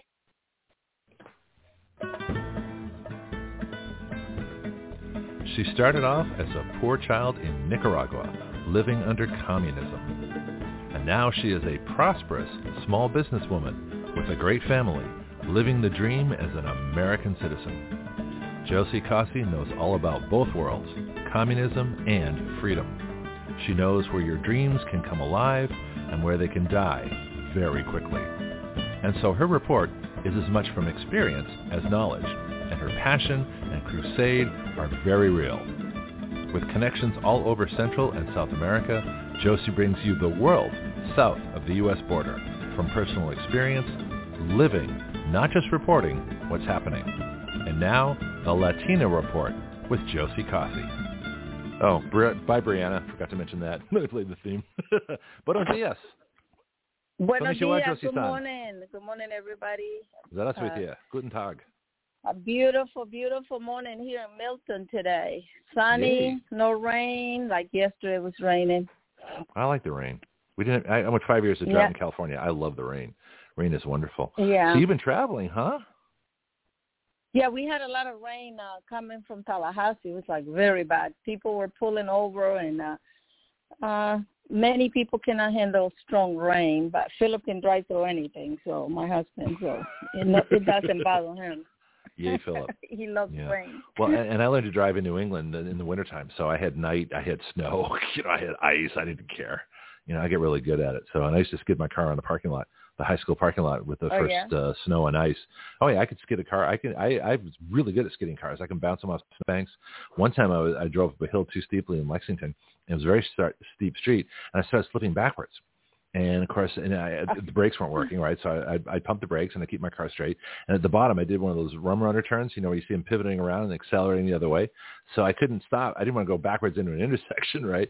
So uh, there was enough Uh-huh. room, so I, I whipped the steering wheel around, gunned the engine, uh, flipped the car, and it's headed down straight, and then hit the brakes, and was able to go through the Oh, intersection wow. front ways. So I, I, I'm a stunt driver. Yeah, I'm a flight instructor training. It's it's it's amazing what you can do. Oh All right. man. So you went to a conference. I want to hear all about it. Tell me, tell me, tell me. Yes, the the uh, the re the reawakening uh, conference uh, with a lot of doctors, a lot of TV people like you know like your show, lots of radio show, lots of um, Rumble shows. Uh, not a lot of YouTube because you know they don't allow a lot of conservative people. Yeah, no, but there's no free uh, a thought lot on of YouTube. media, yeah, No a lot of new yeah. media Uh-huh. yeah, it was good. And I did get my um, back uh, media, so I was hanging with a lot of people uh, a lot of times. Not a lot of doctors, but some of them, yes. Okay. But it was had- fun. It was too. Go ahead. I was going to say you had an Action Radio pass. Did that help you at all? We have IDs now for everybody. Breanna, we're going to get you one too. Uh, I need one as well. Wendy's making uh, uh, Action Radio press passes for all of us. Did it help? Yes, I was introducing myself uh, uh, from a action radio, and people say, "Oh, let me see." So I would show my little badge, you know. so I had three badges. Oh my goodness! I had Wow. a VIP, Uh-huh. Action Radio, and I had the media pass. So it was Oh, my kind goodness. of fun. Wow. Yeah, you're media. You're you're media So- now. All of us are. That's that's the you know we we don't have a major corporation behind us yet, but uh, yeah, Yeah. we're as media as anybody else is. So that's why we identify ourselves. We have press pass, and so we're you know Yeah. we get that First Amendment protection supposedly. So I was able to give our business card with all the information if they want to be our guest and our show to many, many people. I ran out of Uh-huh. Okay, na- business name card some. actually. Name some. Name drop. Who'd you talk to? Uh, Who'd you smooth smooth with? Uh, I gave it to Mike Flynn's wife. She was having breakfast with me. Ooh. Uh, yeah, I gave it to other people that they're kind of like in the child trafficking, and they gonna get a hold of us. Uh, but for sure, uh, Gene Ho, he's gonna be our guest. Gene. How do you spell the last name? Gene Ho, H O. H O. Okay. He is the um, the the head honcho in charge of George Magazine. Oh, okay. Yeah, that'd be great. Yeah, yeah. So, and uh, And don't say I yo ho, uh, right? Of Don't don't say yo ho. I'm Huh. sorry. I just, I'm I'm just Gene joking. ho Yeah, ho right. ho, like like Santa Claus, ho ho. yeah, exactly. But it was a very exciting two days uh, event that we had. Very cold the first day. Huh. I think they had over three thousand people or something like that. At least Where three was this? Miami is someplace Uh, where you this go. Yeah, this is in Trump International Hotel. So Oh. it was inside. Yeah. so did you meet nice. some Trumps? Did you meet any Trumps? No, I did not. But the only one was Eric. He was there with us. He shook my hand uh, just from the stage because I came to take pictures as a media right up at the front. You know, Did you give him But- a card? I tried to get a selfie, but everybody wanted the same thing. He just shook our Right. hands, and that was about it. Oh, you okay. know, Well, all right. security's all over. You know. Yeah, yeah, I'm sure. And uh, Lara Trump was with us too, right there on stage at the same time. We were taking a lot of pictures. Uh-huh. Uh, beautiful family, beautiful family. She was wearing a six inch high heels. I'm like, how in the world can a woman walk with a six inch heel? That was Hmm. Incredible. How tall is she without them? That's the question. Is she is she like five one or something pretty without them? Oh, okay. She's pretty tall, and she wore the heel, but still, Eric is taller than her. yeah, the Trump people are very tall. Yeah. Well, that's interesting. And well, then- Donald Trump's how tall is Donald Trump? Is he like six one maybe? Six six one somewhere in there? I think oh, it's more than that, but his son is six four or six seven. Six seven I think, Barron. Really? sure. Wow. Very well, he tall. towered over uh, Kaitlan Collins, you know, in that uh, in that CNN Uh-huh. attempted, you know, sabotage of Trump. So were you there at the conference when Oh, that when that uh, when that was it when that was airing? I forgot what that was. Was that Mhm. Monday or Tuesday? No, when was that? It was last week. Yeah, it was last It was week Wednesday. Town Hall or something. It was Wednesday. Yeah. Okay. I think the conference started after that. Well, Mike Flynn's wife uh, would probably be the most interesting person. Did you get contact? Or are you are you able to? Because I remember when you got um, you know Ashli Babbitt's mother on the show? She was fabulous. Yes. Uh, but uh, Uh, Mike Flynn's wife would be I incredible. told uh, uh, her to please give uh, this card to her husband that I've been trying and trying with my husband's cousin. He's close friend with him, and I don't know. They, Right. They haven't done anything about it, but he is very busy, and I know he is. And while he was on stage, Donald Trump called him, so he put the phone on the microphone, talking to him for a little bit. I know it was cool. Uh, yeah, Mike doesn't have to come on the show. Uh, you know, these people, because I know they're busy. I don't, that you know, it's not to our benefit necessarily to have them on the show, but it is to our benefit and their benefit to have them take a look at the legislation. They can carry it to other shows. Yeah. You know, that would actually be more Yeah. useful for us. So I don't have to have Mike Flynn on the show. I'm not doing this for ratings. Uh, I'm doing this because that's he's the best person Mhm. to get the information out to people, just like Robert Kennedy. You know, I'm still hoping Judy Mikovits, Mhm. who's friends of his, will. Uh, you know, he doesn't. Robert Kennedy doesn't have to come on our show, but if he sponsors our, our vaccine legislation, I mean, that would Yeah. be huge. If Mike Flynn just realizes there's a citizen legislature out there and contacts me off the air, so what do you got, Penglis? you know, well, General, sir, would be great. that would be great. So, so this is why I approach this, you know, not from ego, but from uh, from freedom. And so, as long as we keep that up, Uh-huh. and hopefully people will understand why we're doing it. But if you're in contact with uh, Mike Flynn's wife and, and you talk to her, tell her about it. I'd be curious what she thinks of this, and what um, you know, can we can we get Mike Flynn to to look at this as a solution? Because all he gets is problems from people. Oh, it's terrible. Oh, the illegal aliens are running across the border. Oh, the drugs are here. Yeah. Oh, the deep state, and all that kind of stuff. And he never hears a solution. None of these people do. And yet here yeah, we nobody's doing nothing. Yeah. We are. Yeah. we got And, uh, solutions to everything. so so we had a great time.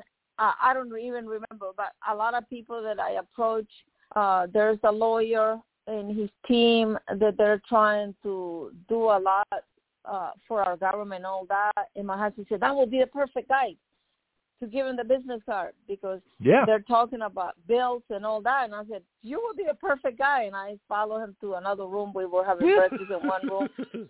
I keep And following said. Sure, I'll give the business card to my uh my manager or whatever, you know. Yeah. So yeah. we'll see what happens. Hopefully, we'll get a lot of phone calls. Whatever stack of cards you give me, I give them all out, all of Oh, them. I'm sure you did. Well, that's, And, that's uh, what they're for. Yeah.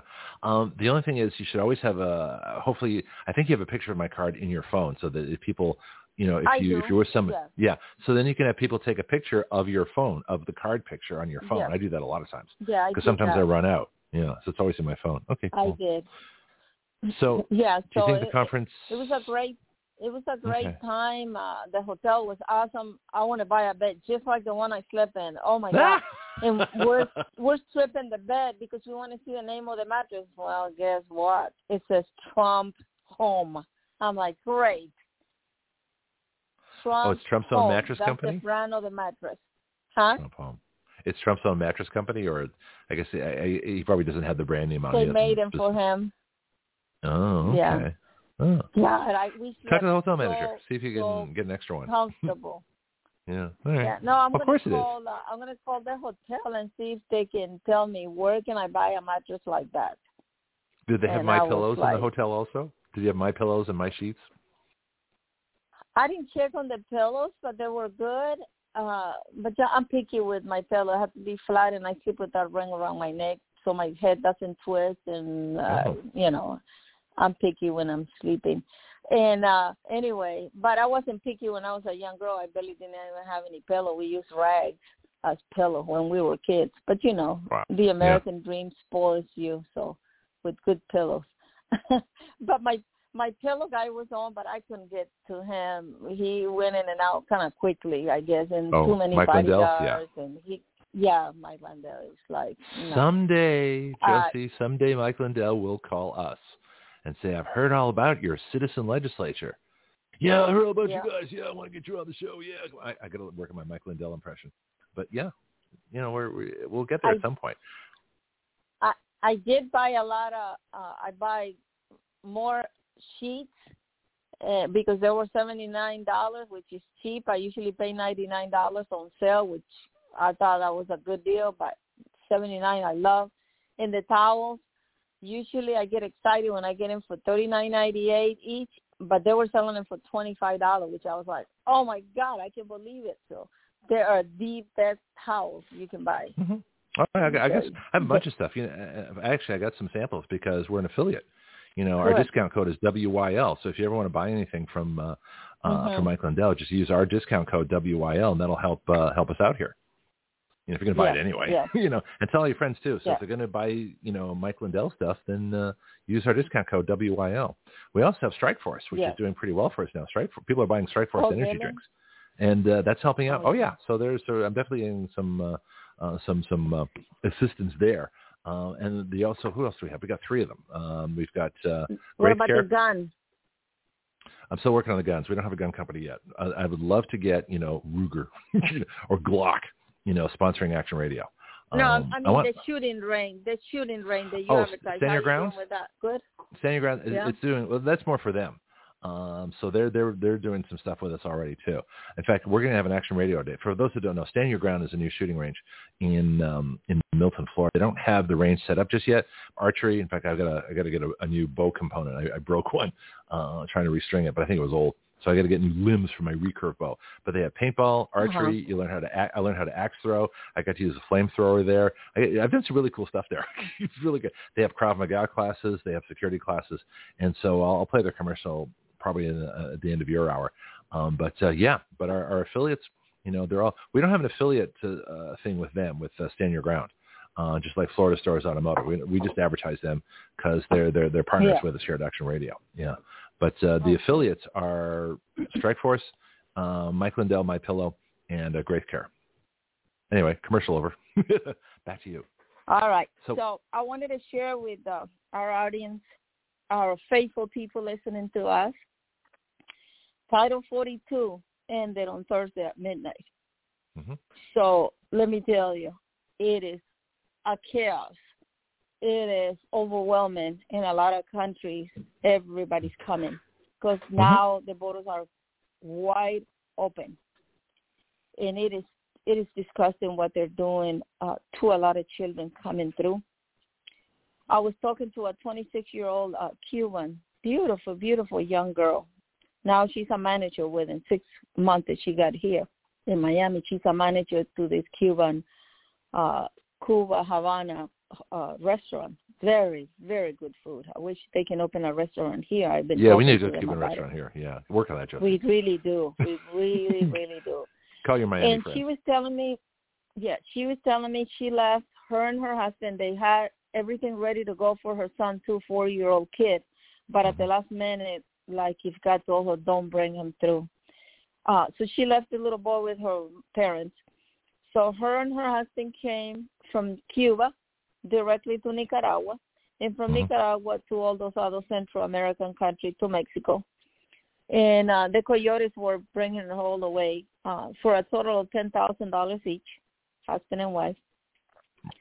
And then uh, to cross the borders, they have to swim a, a little bit in different area. But then to come uh, through the border, uh, she said there were 150 people in a container, no air, no buckets to go to the bathroom at all. Many people were faint, fainting, almost dying. Of course they were. Barely any. It, uh, it was horrible. She says. Uh, she said before she got to the container, she said one of the cartels because the coyotes are doing all the work and the cartels get all the money. And mm-hmm. the coyotes, she said they only get a small percentage. And she said one of the cartels were kind of like handling her a little bit, touching her, but she didn't say anything because they have weapons, and she didn't want nothing to happen. Oh, so she let it go. But thank God because she's a beautiful, beautiful girl. She's lucky to be in Miami actually. Yep. And uh, so she said for eight hours, a 150 people were inside that container. She said there were people from Haiti, from Argentina, from Chile, from all over the world, she says, but mainly a lot of uh, uh, uh, Venezuelans in Cuba, Nicaraguans were inside that container. Uh, she said about four or five people fainted. There's not much they can do because mm-hmm. you know they're they're close in, pitch black in there, you know, sealed uh, container. Uh, but she's so grateful and thankful that she made it. And she said they didn't. Uh, they arrested them, both of them, and they released her immediately.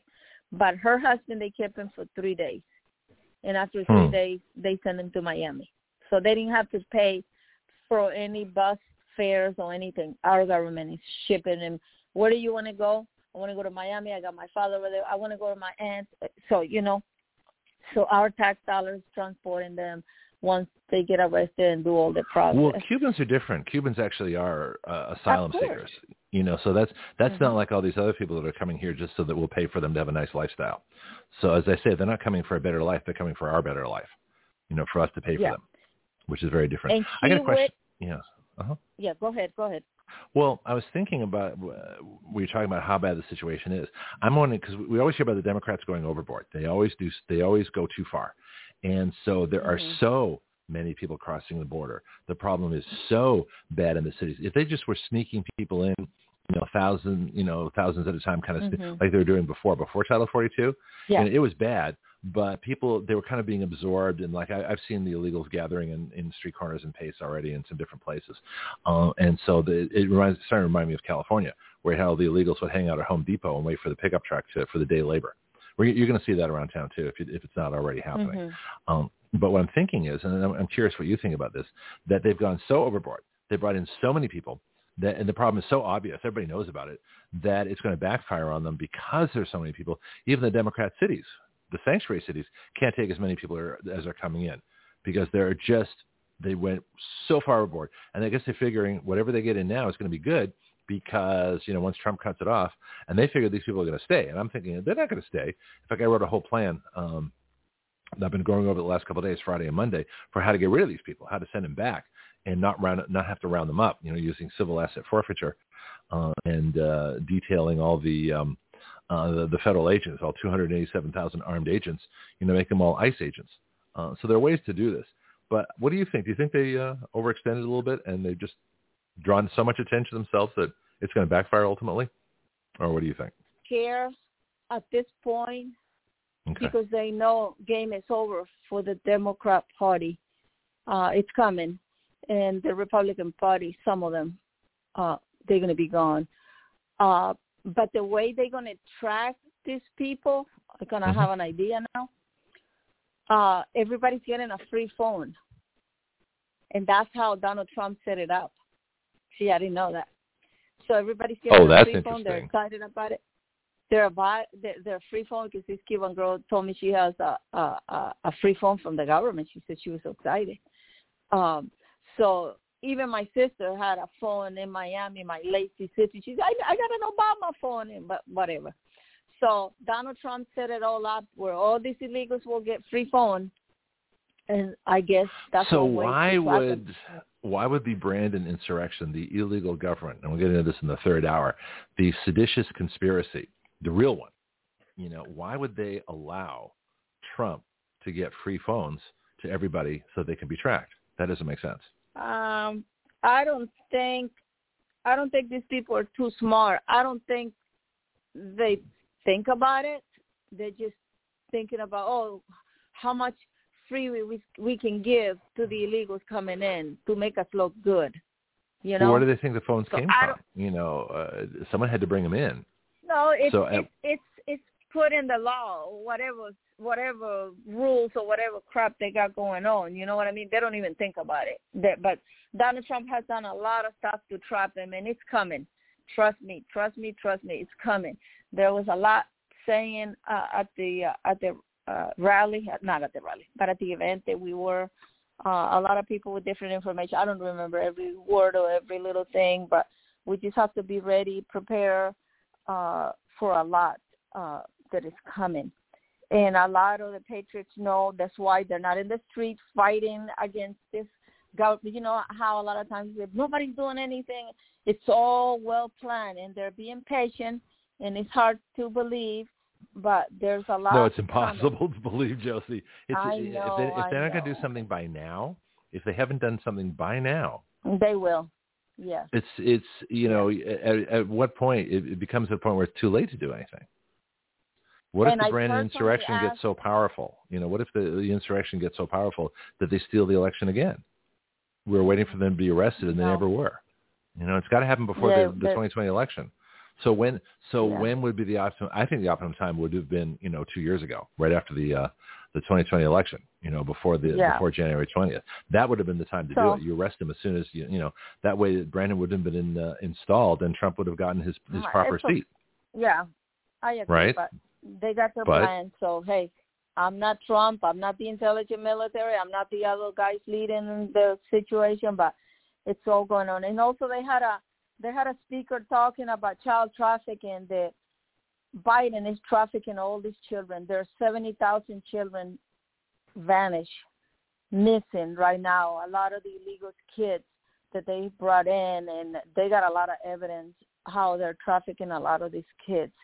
And it is very sad uh, what is happening. She was describing some of the children uh, being uh, uh, raped so many times that this eight-year-old little boy now he has to wear a diaper because his bowel movement are gone completely. Wow. Uh, it is disgusting. Uh, this lady was almost in tears sharing a lot of child trafficking that Biden's and all these corrupt people have been doing, and they're working together with the cartels. And this has been going on for for a long time, years and years. This not just happened uh, two years ago. This has been going on for a long time. That's why they murdered uh, the president from Haiti uh, because he was going to expose been going on with our government. Our government is behind a lot of the child trafficking, a lot of the drugs. They want a lot of Americans right now uh, uh, hooked with the fentanyl to destroy young Americans. Uh, this has been going on for many years. All drugs. So government is bringing all let's talk about fentanyl. Fentanyl is interesting. So why is it in our country? I mean, it comes in through Mexico, but aren't there Mexicans, you know, addicted to fentanyl? Or is, is it comes from China originally to the Mexican you cartel? don't hardly see you don't hardly see a lot of Mexican Spanish people because they know they know if you touch your stuff, it's probably going to kill you. Yeah, Okay. and also I hear a lot of the stories from the nurses that come in that as young as 14 they're coming in messed up in the hospital. I mean bad. And uh I see them I see them across my uh, shopping center. They're bending over for 30, 40 minutes without moving, like if they're picking up something and they're kind of like frozen, like that. And, and Really? we see them right across my street over there by the shopping And- center. And that's fentanyl, you think? Oh yeah, definitely. Yeah. Huh. I've never heard Mhm. that. So Yeah. it paralyzes people for like 45 minutes? Oh, oh, more. Yeah, yeah. And, and there was a guy right outside my my my uh, lot right there because I have like uh, railroad ties so the cars don't go over the the edge of the sidewalk and all that. So I make it a little taller. And there was a guy sitting right there. He must have bent over like that, like if he was dead, for at least twenty five minutes or so. My husband came with water because he was he didn't know what to do for the guy and he's trying to wake him up, and the guy cannot wake up. And then all of a sudden, he's like, like if he's like, where am I? You know. And then he went back to normal again. And so, what can you do? But this is an agenda that our government is he's they've been doing this on purpose. A hundred percent. Yeah, our government is behind this. But now let's go back to uh, the talk in Miami. Everywhere okay. I went, they're upset that Ron DeSantis enforcing the laws. They're hating him. They're upset. Uh, they're making comments about that it's not right that Ron DeSantis wants to deport all these people and this bringing this law and all that, you know. And uh, I said, well, what do you expect? You came illegal. I told this guy. I said, you know, and Donald Trump is going to deport millions and millions. It's going to be massive, and he probably How's he going to do would. it? And there was some people. Let's talk about that. How how, how do people but think he's going to do did. it? But Obama Well, Obama deported people. million. Yeah, he deported people the Yeah. the old-fashioned way, rounded up and sent them out of here. So No, Don, how is Obama. Wait, wait. What Obama did is he was knocking door to door Mhm. uh, when he came in in office, and and before he left, he deported a total of 24 uh, million illegals, and wait a they- minute, 24 they million? che- 24 million illegals? Are you sure about that? Oh, twenty-four thousand. I, I don't know if it was twenty-four thousand. Oh, big difference. No, That- that's- that's a- twenty-four thousand. Twenty-four. That's a couple of zeros. Okay, so that makes more sense. Yeah, All right, yeah, that's still that's a drop in the bucket. That's a drop in the bucket. Yeah, twenty-four thousand. Yeah, it was twenty-four thousand because they came knocking at the door of my nephew, but my nephew was legal. He he he has resident and he was here since nineteen eighty-five. So the Uh, the IN, the uh, Immigration and Customs Enforcement ICE they came knocking on his door, Yes, or who? at three in the oh. morning. Yeah. Well, of course they they, Yeah. they have terrible they have terrible uh, rudeness. They they come at any odd hour. They're, they're they're really bad. That's why I tell the FBI if you're going to raid my place, you know, call me ahead of time. I'll make coffee. We can talk. You know, have a nice time. And uh, yeah, right. yeah, and- yeah, exactly. And I'll, Ah, you know, and, and if they want to know what's uh, what's on my computer, just listen to the show. It's all there. I don't hide anything. you know. hmm So everybody's Uh-huh. upset talking about this new law with Ron DeSantis and all that, and not happy. So which which new law? Oh, you're talking about E-Verify? The, E- the that's actually E-Verify Light, I call it, because it's nowhere near as strong as the original version. So why are they objecting? Yeah, to, oh, who's no, objecting to course not.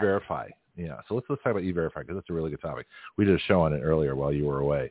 So what's what's Oh, okay. uh no, it's all right. No, it doesn't mean we can't. I want I want to get your take on it. Um, so so what what have you heard, and what are they objecting to, and what do you know about the E-Verify, the the Florida law? I don't know a lot about it. I haven't read a, a lot about it, but I just heard what people were talking about it and complaining, like at supermarket. That I went shopping right in Little Havana. I was trying to get Cuban bread and some other fruits, and then we went to a Nicaraguan uh, restaurant. They were talking about it too. We started talking to some of the waitresses there too. So it's just, well, back in the old days that I remember, if you hire an illegal, they will be giving you a fine. Now it's not as bad. Like you say, it's light. It's not as bad as It's before. nothing. What do you know what the I fine know. is? Do you know what the fine is? A thousand dollars per day. Right. So if you're a if Mhm. you're a a national housing construction company and you've got you know several hundred housing developments in Florida. Let's let's pick on some names here. D.H. Horton, Sure. Adams Homes, some of the big ones, the big home contractors that you know, you know they've got illegals working for them. You know they do. Now, if they're only paying $1,000 a day in a fine, how much do you think they're saving by not hiring Americans, by hiring cheap labor? Millions per day? Maybe? A couple of million dollars a day? Oh, By yeah, not paying them Americans to what pay a thousand dollars per day. Oh yeah. Exactly. This is not an e-verify law. In fact, that's exactly the point I was going to get to, but perfect. Thank you very much. Um, that's the whole point. That $1,000 is not a fine. It should be $1,000 per illegal alien per day. That's what we need to find out. yeah. Or what That's I would we rather do, find out. But I don't know Well- if it's per person or No, just by no, breaking the law. no, it's per day. It's a $1,000 total per day. That's not a fine. That's a gift. Okay. That's a gift. Yeah. That's a, that's why this is not a good law. In fact, it should have been vetoed by by uh, DeSantis. But he can't go. He can't politically veto E-Verify because then he looks bad. Even though the E-Verify bill that the uh, the the Republican-controlled legislature of Florida, by the way, uh, sent him. In fact, it's a lot worse. Now, here's my, if you go to my solution, now if you look at my, if you get a chance to read uh, my latest Substack, you know, the, the Action Radio Comprehensive Plan to Remove, you know, all the illegal aliens. I think that's, that's not the exact how, but you know what I mean. Anyway, our thing is corporate seizure, asset forfeiture. Asset forfeiture is the key to the whole plan. Asset forfeiture of all the mm-hmm. illegals and asset forfeiture of any company or NGO that's helping them. So Catholic Charities would be forfeit in Florida. Uh, D.H. Horton would be forfeit in Florida if it's found they're hiring illegal. Even if they have one, would, their, their company would be forfeit. It would be seized. Now you start doing that, you're not going to see oh, a single. Yeah. No one's going to hire the illegals in Florida, but that's what it takes. That's what yeah, it takes. Now, remember right. we have a bill here. Absolutely. you've, you've read our bill, right? The Santa Rosa Illegal Alien Free Zone Act. So instead of having a sanctuary city, we create an mm-hmm. illegal alien free zone. In other words, no, not free. That's probably a bad name because it sounds like it's free for illegal aliens. Now, in other words, there are no illegal sounds... aliens here.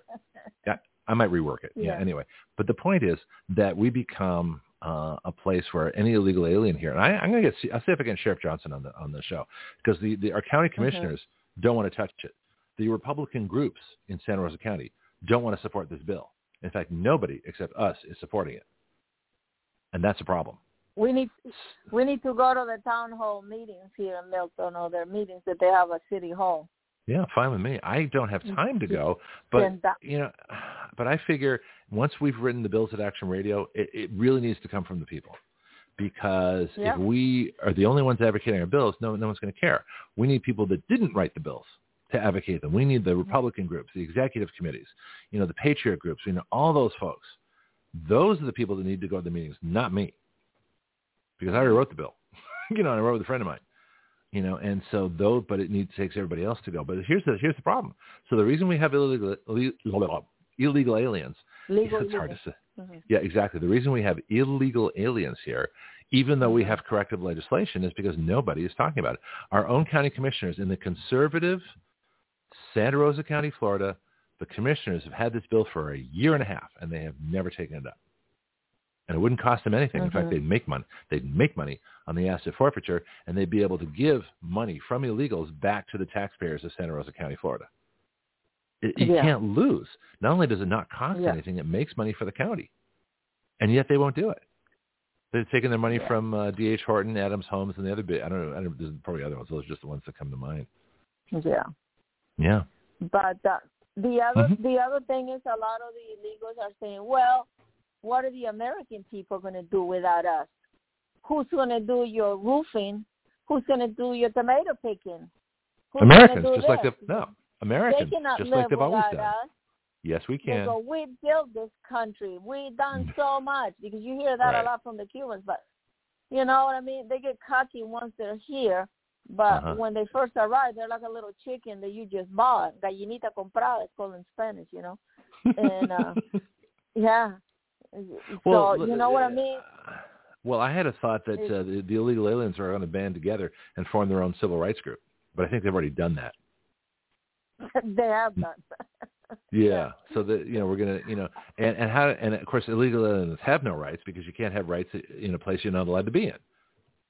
mhm. You know because you could never exercise them because you can't be here. Yeah. Uh, all right. So so so, so who are you talking to? Who are, are these illegal aliens that you're talking to that are saying what are you going oh, to do yeah, without us? Like yesterday, yesterday I saw one at the gas station. He's complaining about it. Or, or, or we're going to have to move to another state. We're going to have to leave Florida. I said, well, go ahead. Go you know? get out of here. Go to California. Go to Michigan. calling you up. Go to New York. Yeah. Get yeah. the hell out of here. I have Yeah. I have videos. They're packing all the stuff in those fancy trucks. hmm Let, let me tell you, if you're from all those Spanish countries, you'll never own a car. Never, never, because cars in the Spanish countries are like thirty, forty thousand dollars. You cannot afford a car. That's what I. Mhm. That's what I told my sister when she's complaining about the gringos and all this and all that. I said, Look, I never want to hear that coming out of your mouth. You ungrateful one. I'm going to ship you back. I told her. I said, you will never have, you will never have a car that you're driving. I know it's a used car, but it's like a dream come true for a Latino to come here and buy a car. You know, Yeah. so And we have don't, such don't, a don't be talking about garbage. You know? See, here's what's interesting though, and this is this this gets forgotten, but we should talk about it too. There's such a strong Latino community of Americans, multi generational Hispanic Americans, and they're probably going to be some of the greatest victims of the illegal alien Hispanic Latinos that are coming here. So what's going on in the community? What are you hearing? I'm just curious. If you can speak for the community. Community? Well, I'm just curious. You know, I was so going legal, back. I was going. I was going back and forth trying to mute and unmute, and it was going. And I didn't. I didn't hear the question that you asked me. What's going on in the community? Oh no, I'm, I'm just thinking. The, the part is that the point is that there are legal, multi generational uh, Hispanics in this Mhm. country, uh, Hispanic Americans, and they're going to be some of the greatest victims because a lot of folks live, you know, in the southern and the warmer parts of the country along the border, Texas especially. Yeah. So how are Texas American Hispanics reacting to all the illegal Hispanics coming across the border? There, re- many of them are reacting like you and me, immigrants that came the legal way. We did our process. I waited ten years to become a U.S. citizen, like almost three years to become a uh, a U.S. resident, and I Mhm. did it the legal way. And I didn't get a dime from this country because uh, my the family that brought me to this country to go to school legal way Mhm. he signed a special letter saying that I will not be a burden to the government in this country. Mhm. They, they will be responsible for me, and and that's how we did it back in the old days, you know. But I I have I do know. people, and I have I know exactly. I have yeah. read, yeah. So I've been reading a lot. Especially last night, I went to bed late, replying to a lot of a lot of comments. The illegals are very upset, and it's not fair, and all that. And there's a lot of people like me responding to them. This is well, you have to follow the law, and, and they go on and on and on. And I'm kind of like sticking my nose in a lot of these comments, of course. And this is Mhm. so aren't you a Latina? Don't you have Latina blood to stand with us? I said, no, I'm sorry. I love America. America has given me an opportunity to do things the right way. And I learned so much in the 51 years that I've been in this country, like you Mhm. did, Greg, to Mhm. appreciate what we have and not for take for granted everything, you know, that you have to think where you come from. I know you you live in a better environment than I did, but for me, for example, it was very rough, you know. Well, no, my my problem was my own family.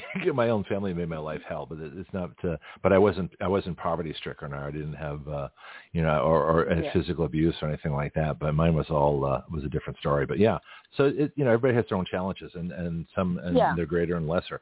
But what's interesting. Uh, my my challenge was growing up in three different countries, having to uh, uh, constantly start over again. You know, it, it, it was Yeah. enough struggle. Actually, going from Canada to Australia was pretty easy. Still British Commonwealth, a lot of things were similar. But Australia to the United States, you know, I got to, and I've told this, Bianca's on the line too. I've told this story before. When I first got here, they had Yeah. busing.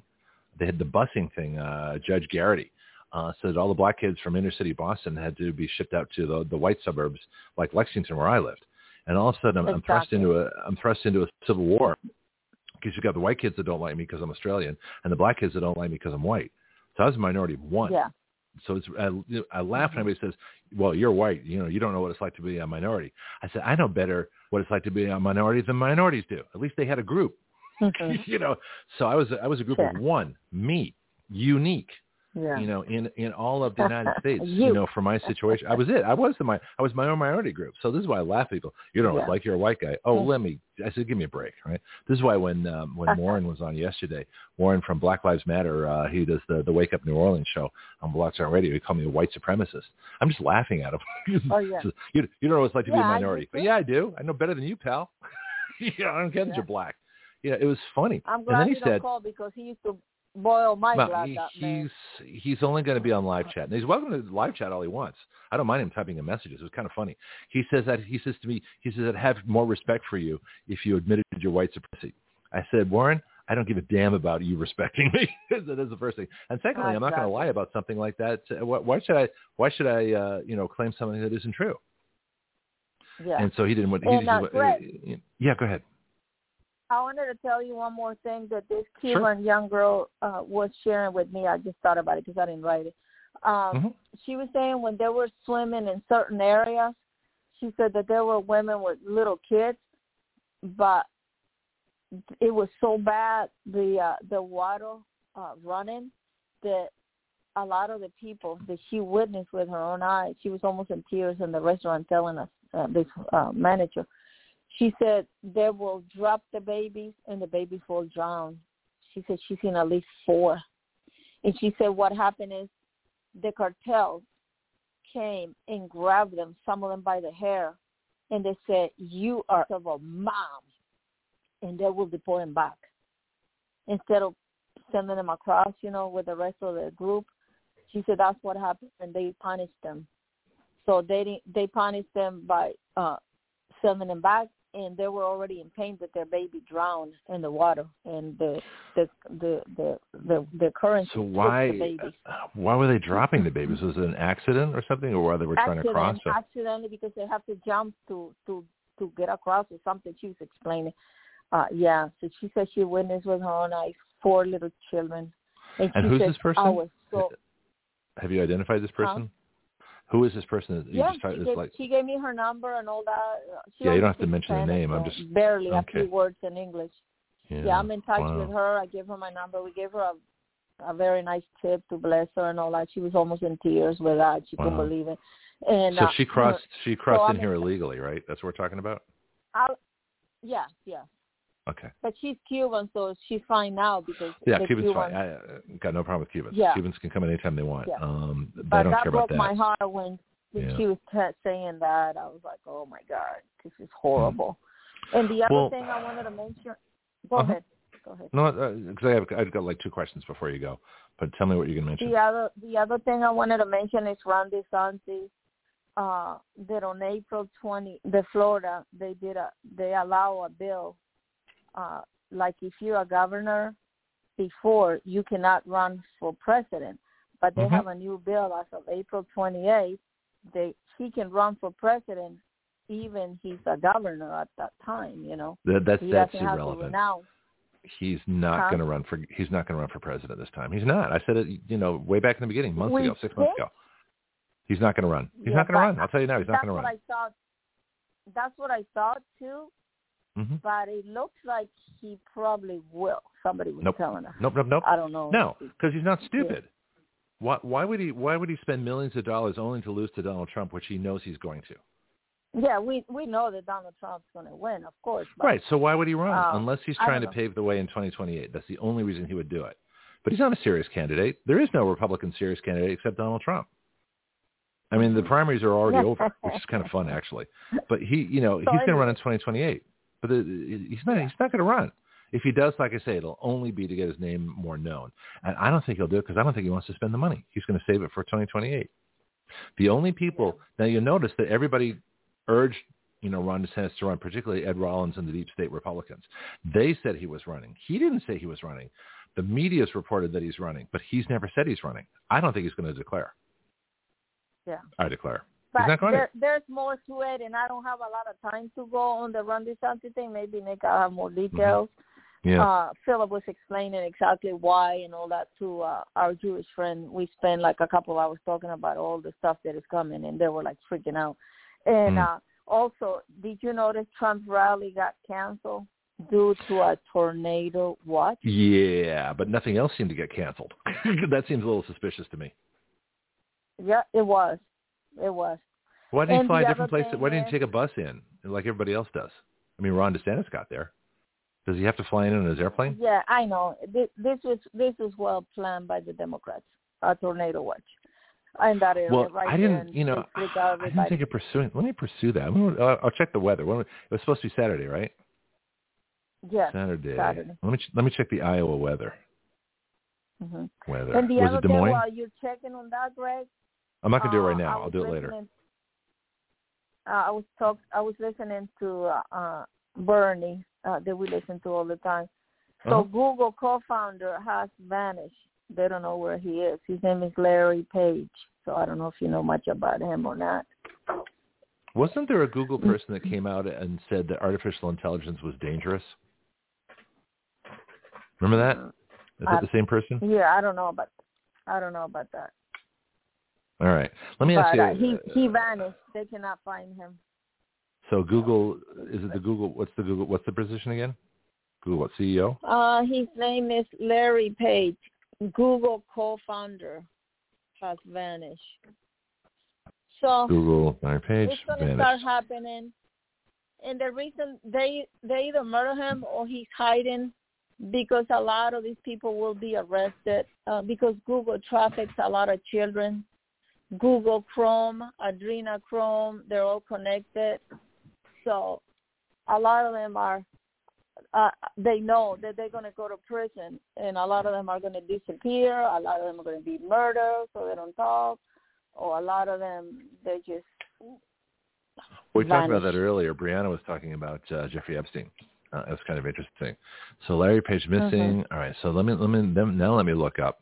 Uh, the next thing I want to look Yeah. up is Google founder against AI. Let's see if it's the same person. Google founder against Mhm. AI.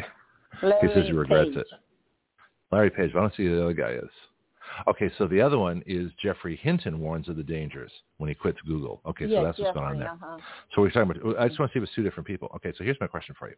So these illegal aliens that come here and say you can't survive without us. We do the jobs that Americans won't do. How do you answer that? They're full of crap. Mhm. That's what I say. Yeah. right. Okay. It, it's just it's just like the Cubans say, "Oh, we made Miami." Yeah, you made it like a Latin American country selling flowers in the street and fruit. It looks so stupid. I feel like I'm in Mexico when I go to Miami. That's not what America is all about, you know. Yeah. All the little funny. fruit fruit cars all over. I mean, it's. I mean, it, they're cleaning it up a little better now, but Miami got to the point that I said, "I'm out of here. I'm not going to be here. I'm not Mhm. going to be part of this garbage. If I wanted to be living like like pigs, I'm going to go to Mexico or or Honduras or other countries where the streets are filthy and yeah. I Mhm. mean, America is not supposed to be like that. In a lot of the areas in New York City, uh, when I traveled, uh, what, six years ago on a mission trip, it was disgusting. The street, I was like, this is not America. They are trashing because they they moved to this country and they continue living like pigs. Yeah. Well, see you now this is if you're going to come to America. Right. See, this is the difference. know? You see, when you, when you and I came here as immigrants, we came here to be American. We didn't come here to bring our country with us. When I came here from California, I did not come here to bring California socialism to Florida. I came here to get away from it. And that's what they do. And so that's the difference. But there's a lot of folks that you'll hear this. We got an interesting group on, on live chat. We got uh, we got Warren from New Orleans Wake Up. He's the one that called me a white supremacist yesterday. We got Sarge, who I was on the, the show with Lori uh, Sunday night, and we've got uh, Marco uh, in the Netherlands. So we've, we've got an interesting live chat crew. It's be interesting to see when these guys all start chatting, it would be funny. Anyway, so Oh, the way? I answer, yeah. So the way I answer this question, uh, you know, we need illegal aliens to the, to do the job that Americans won't do. That's a bunch of crap. And it is because Americans have always done those jobs. We've always had Americans who were roofers and worked on farms and worked in food processing plants and did construction. We've always had that. Americans have always done those jobs. Those jobs. The difference is that Americans were paid American wages because they had families to support and they paid taxes. Illegal aliens Exactly. can send their money home. They can work under the Yep. table. They can do all these. They can work for a lower wage because everything they do And is they illegal. They're freebies. criminals, and they get and freebies. they get a lot of freebies. Yep. Yeah. So they don't. Yeah. So they can work for substandard wages and send their money, you know, back to their home country, and still live fine because the taxpayers are paying all their welfare. So it's not a, it's not a fair question. You know, in fact, uh, that's a good point about the, the extra welfare because I, I wrote an article. Go back on Substack. I wrote an article, the, con- the conservative response to the minimum wage. And what I talked about was a new invention of mine called the total revenue index. So the total revenue index is the amount of money that people are making from the minimum wage plus their, their Okay. housing, plus their Section 8, plus their WIC, plus their food stamps, plus their other welfare, plus their Free uh, lunch at school for the free kids. lunch at school. Exactly. All those things are, are freebies. Free breakfast, free lunch. So if you, and I actually broke Yeah. down into a, a, a wage, and I took the Cato uh, Institute report and I have to upgrade the numbers from when I first wrote the report, you know, in 2016 um, to now. And Uh-huh. basically, you know, if you're in Hawaii, you can make like 80, 90 bucks an hour if you include all your welfare, all the school benefits, everything else like that, plus a minimum wage job. Well, that's far more than the average salary. Go ahead. Exactly. Yeah. But you know, Greg, uh, Mhm. this this Democrats and some Republicans, not just Democrats, hmm they hate Americans. They really do because look, this local hospitals that I was talking about to you before, Mm-hmm. They just brought 20 in one shot from Puerto Rico. Each person is getting $20,000 bonus to come here to take the jobs of our people in our area. And our people in our area are, not, are getting zero, zero, and they're real American. So what's wrong with that picture right there? Yeah. You know, Exactly. it's sad. It's Mhm. very sad what they're doing to the American people. And a lot of these illegals are getting free lunch, free. They're even getting free college. Uh, West Florida University here, they were given uh, I don't know how many millions somebody gave. They say, oh, it's a donation. It's probably from our tax dollars. And they Mhm. wanted to bless a lot of illegals to go to college. Illegals can't go to break. college.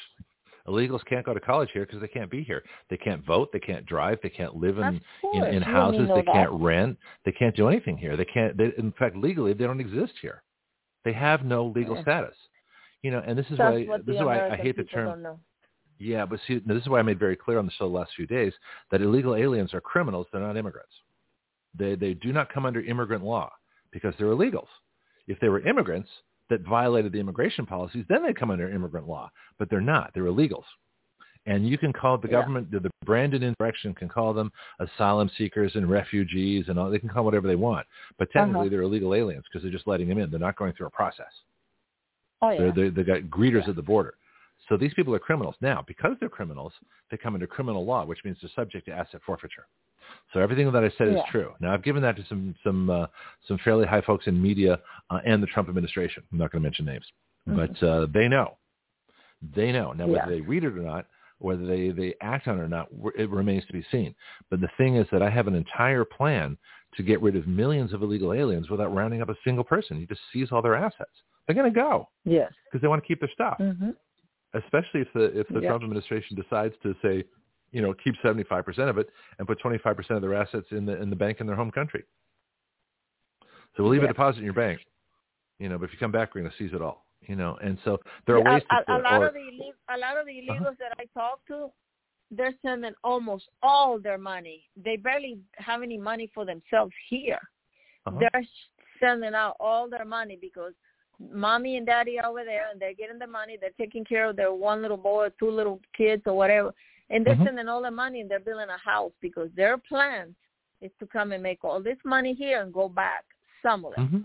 Yeah. So they're So sending if- quite a bit of money. So if there was a money. citizenship check, so I remember our citizenship bill ID bill requires a citizenship ID. check for anybody to yeah for it requires a citizenship check to send money out of the country and to receive to receive money into the country. So if we had a citizenship check at Western Union or any of the wire services sending money out, that would go a long way to stopping it because if they couldn't send money out of the country, there'd be no point. They'd have to send, they'd have to smuggle it out themselves in cash, and that could be checked at the border. So that that's a so there are a lot of things we can do um, to illegal aliens to make their life absolutely miserable, which is the whole point. So you don't have to round them up. You don't have to spend the expense rounding them up.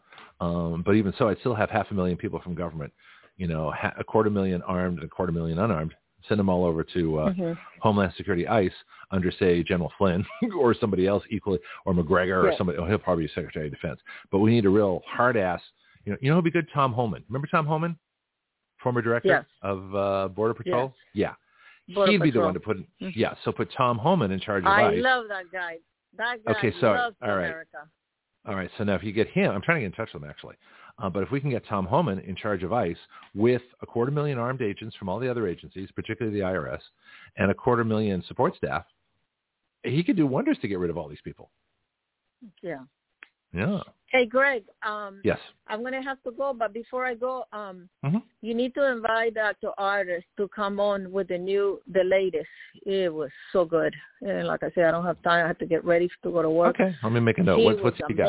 I, I know his producer. So He- what's uh, what's what's he got? Uh, he was he was talking to us about the nicotine patches that he's wearing now and his wife, and he was going about all this health issue pills, uh, all these pills that people are taking. Like my girlfriend, she's not doing well at all. They give her high cholesterol pills, and uh, she almost. Uh, Well, cholesterol's good for you. Well, she has. Huh? Cholesterol's good for you. All the health, the health people are all the government health people are wrong. Cholesterol is good for you. Cholesterol is steroid. Yeah, the it's medicine. fat. I'm, I'm saying Yeah. the medicine that they're giving, they're killing people. So Oh, the medicine anyway. kills people. But, yeah, uh, the anti-cholesterol. Yeah, it's terrible for you. Yeah, don't take yeah. that. It's like blood thinners.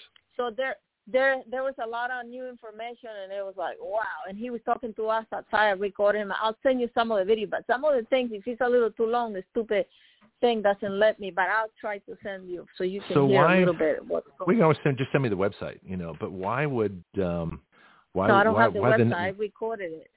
Oh, okay. Mhm. So why the nic- oh this it's a live it's a live thing. Make a YouTube out of it. Yeah, I You was can- you can do- him out. So why why nicotine? Is is nicotine? I heard something about it. It helps you with COVID or something like that. Or why nicotine patch? What does that do? He's going to help you through all the uh, detox because they're poisoning our food, our meat, our pigs. Uh, Facebook is paying uh, millions and millions to to people. They're criminals to go shoot deer, so this deer season is going to be contaminated with the vaccine. It's it's crazy. This is just out of control. They are nuts. Yeah. They are truly nuts. The food, they're poisoning So- the milk. No wonder, you know, Greg. Lately, when I'm drinking milk, my face, I get a rash, and I'm like, what the heck? I drink a gallon of milk like every four days. I love milk, but lately I can't. So I've been trying to buy raw milk, and and I don't have that problem. So it's it's it's Oh, crazy. that's interesting. It's crazy. They're Where- poisoning you- everything. Tell me off air where you get raw milk around here. Now I don't do much dairy. Uh, basically cheese and butter. I uh, do. Are pretty much it. And yo and orga- well I drink I have organic yogurt. Try organic yogurt. Uh, you're not gonna have the same problem. I don't like yogurt. No, I hate yogurt. Put no. honey on it. But I got to go. Uh, I Okay. Have to get ready. Thank you. I have to be opening at 10 o'clock. God bless you. This is Josie uh, reporting in Action Radio. We're always taking action on what's going on, what's the latest. And don't forget to sponsor Action Radio, even if it's $10, $15, $20 a month, which is not that much. Yeah. You can quit drinking uh, uh, coffee for a few days and just sponsor Bud Light. Give up Well, your I Bud don't know Light. about coffee. Maybe a Big Mac or McDonald's. But th- thank you. God bless. Ciao. God bless you too, Jesse. Hasta Thanks Las very much. Hasta la hasta la Vega, amigo. Ciao. All right, so we're going to talk more. I'm sure I'm going to talk more Pianki later, but that was fabulous. We got to get Josie a, a nice little sign off too. But uh, she's right, and I keep forgetting to mention this. But uh, our Substack uh, is the is the best way to contribute. Um, I have a bunch. I get a really funny article. I'm not going to tell you what it is. I got a, I got one. It's a previous article. I don't even know if I published this one. This one's this one's pretty bad.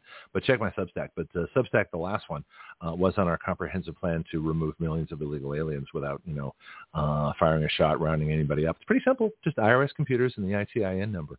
Um, so, so again, uh, so Josie, yeah, uh, Latino Report. She forgot to mention Roots Uniform Shop uh, in Pensacola. That's her business, and so you can see her there. You can check the video we made, um, and it's pretty cool stuff. All right, so let me. My new favorite sponsor, um, as apparently people are are uh, purchasing using our discount code, and they're contributing to Action Radio also is uh, Strike Force. This is Greg Penglis for Strike Force, your source for pure energy. Strike Force is a concentrated energy drink that turns a half liter of your favorite beverage into an energy drink. You make your energy drink yourself. Action Radio is an affiliate of Strike Force, so our listeners get a 20% discount. All you do is add our code WYL to the discount code window at checkout.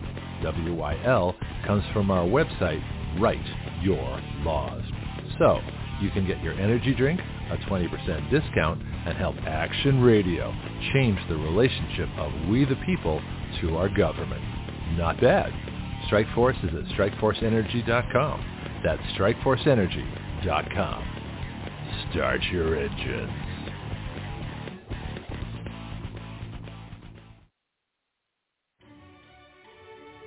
Hello, this is Greg Penglis for our newest shooting range here in Milton, Florida.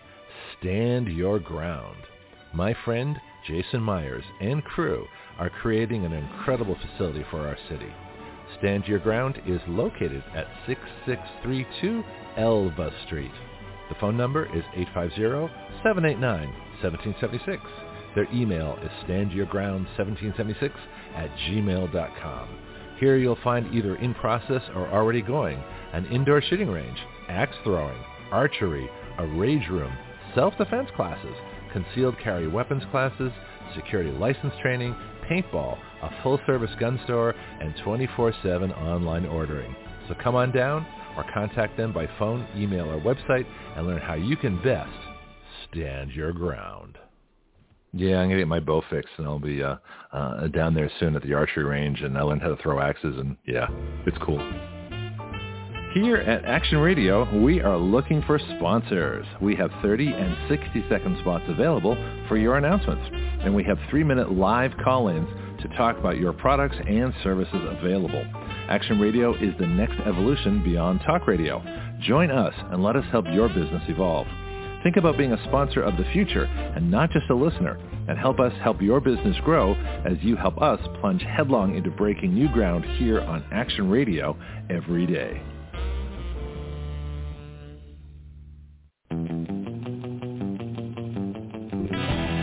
Action Radio.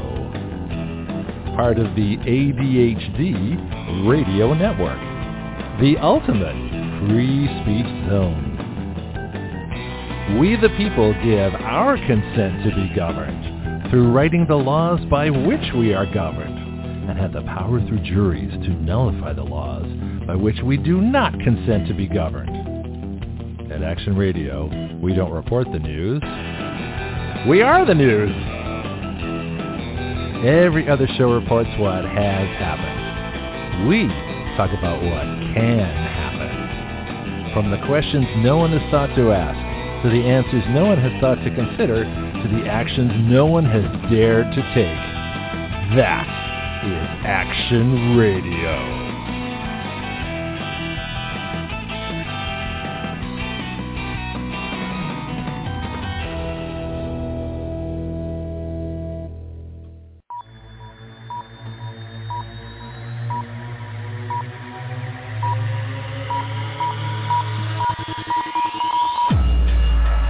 Action Radio, dedicated to fixing everything. Hmm. I think I pushed enough buttons. so much fun here.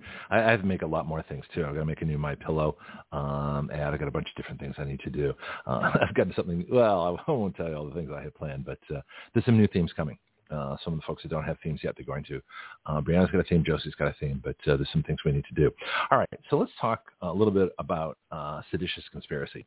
Another little light topic for this morning, and so Bianchi, I'm definitely going to uh, want to uh, get you engaged with with this one here. Um, I was watching the uh, the Proud Boy news stories and the Oath Keeper news stories, and of course we had Stewart Rhodes on the show calling us from the Oklahoma Federal Prison. You can look those shows up too; those are amazing. And so Stewart Rhodes, one of the founders of the Oath Keepers, uh, and the Proud Boys, uh, a different organization. Uh, Jonathan works with them. And so Jonathan Moseley, our legal reporter, does a bunch of stuff helping out January 6th um, defendants. Also, Roger Roots, who was just in a trial uh, with the four Proud Boys uh, leaders, um, and he's going to be on the show too uh, at some point talking about this as well. But it, it occurred to me that the, the charge they were using was, was seditious conspiracy, and I'm thinking to myself, you know, they're not the conspirators. Brandon, Obama, Hillary Clinton, Susan Rice, Mitch McConnell, Chuck Schumer, Nancy Pelosi, and especially Mike Pence. That's the seditious conspiracy. The people who are, are accused, uh, Merrick Garland, you know, uh, Chris Wray, the head of the FBI, Merrick Garland, the head of the Justice Department, the Attorney General, supposedly. These are the people, the deep state, all these people that made this uh, made it possible for Brandon to be installed in the White House. The Trump electors were denied. You know, the lawyers, that, well, Mike Pence says, well, lawyers told me I, I couldn't send the, the, the electors back to the states. Of course you could, you stupid moron. That's the only thing you could do legally was send them back. Two slates that you, you don't count two slates of electors from a state. You send them back and say, give me one. I mean, that's just common sense. I don't care what the lawyers say. So the lawyers are going to tell you you can't do something that basically makes common sense that's perfectly legal, in fact is required, and you're going to say they told you the opposite? I don't think so. So Mike Pence is a liar, which makes him part of the, the, the seditious conspiracy. So what is sedition? Let's take a look at that too. So sedition is, and we'll look up conspiracy. Let's have a little bit of fun here. So sedition, S-E-D-I-T-I-O-N, sedition, excuse me, according to my online dictionary, conduct or speech inciting people to rebel against the authority of a state or monarch. Hmm. Who rebelled against the state or monarch? Well, we know the deep state. The deep state, the, the opposite of the state. You know, in fact, the illegal government rebelled against the legitimate government of Donald Trump. So they would be guilty of sedition. Conspiracy. What is a conspiracy? Let's look that up too. Isn't this fun? That's a rather meek definition of sedition, by the way. I'll, I'll, say, I'll find you a better one sometime. Conspiracy. Spear. A-C-Y. Conspiracy. A secret plan by a group to do something unlawful or harmful. Yeah, I think overthrowing the government would qualify as a conspiracy. That would make sense. Uh, and so a seditious conspiracy would be uh, something, um, let me see, where, did I have that again?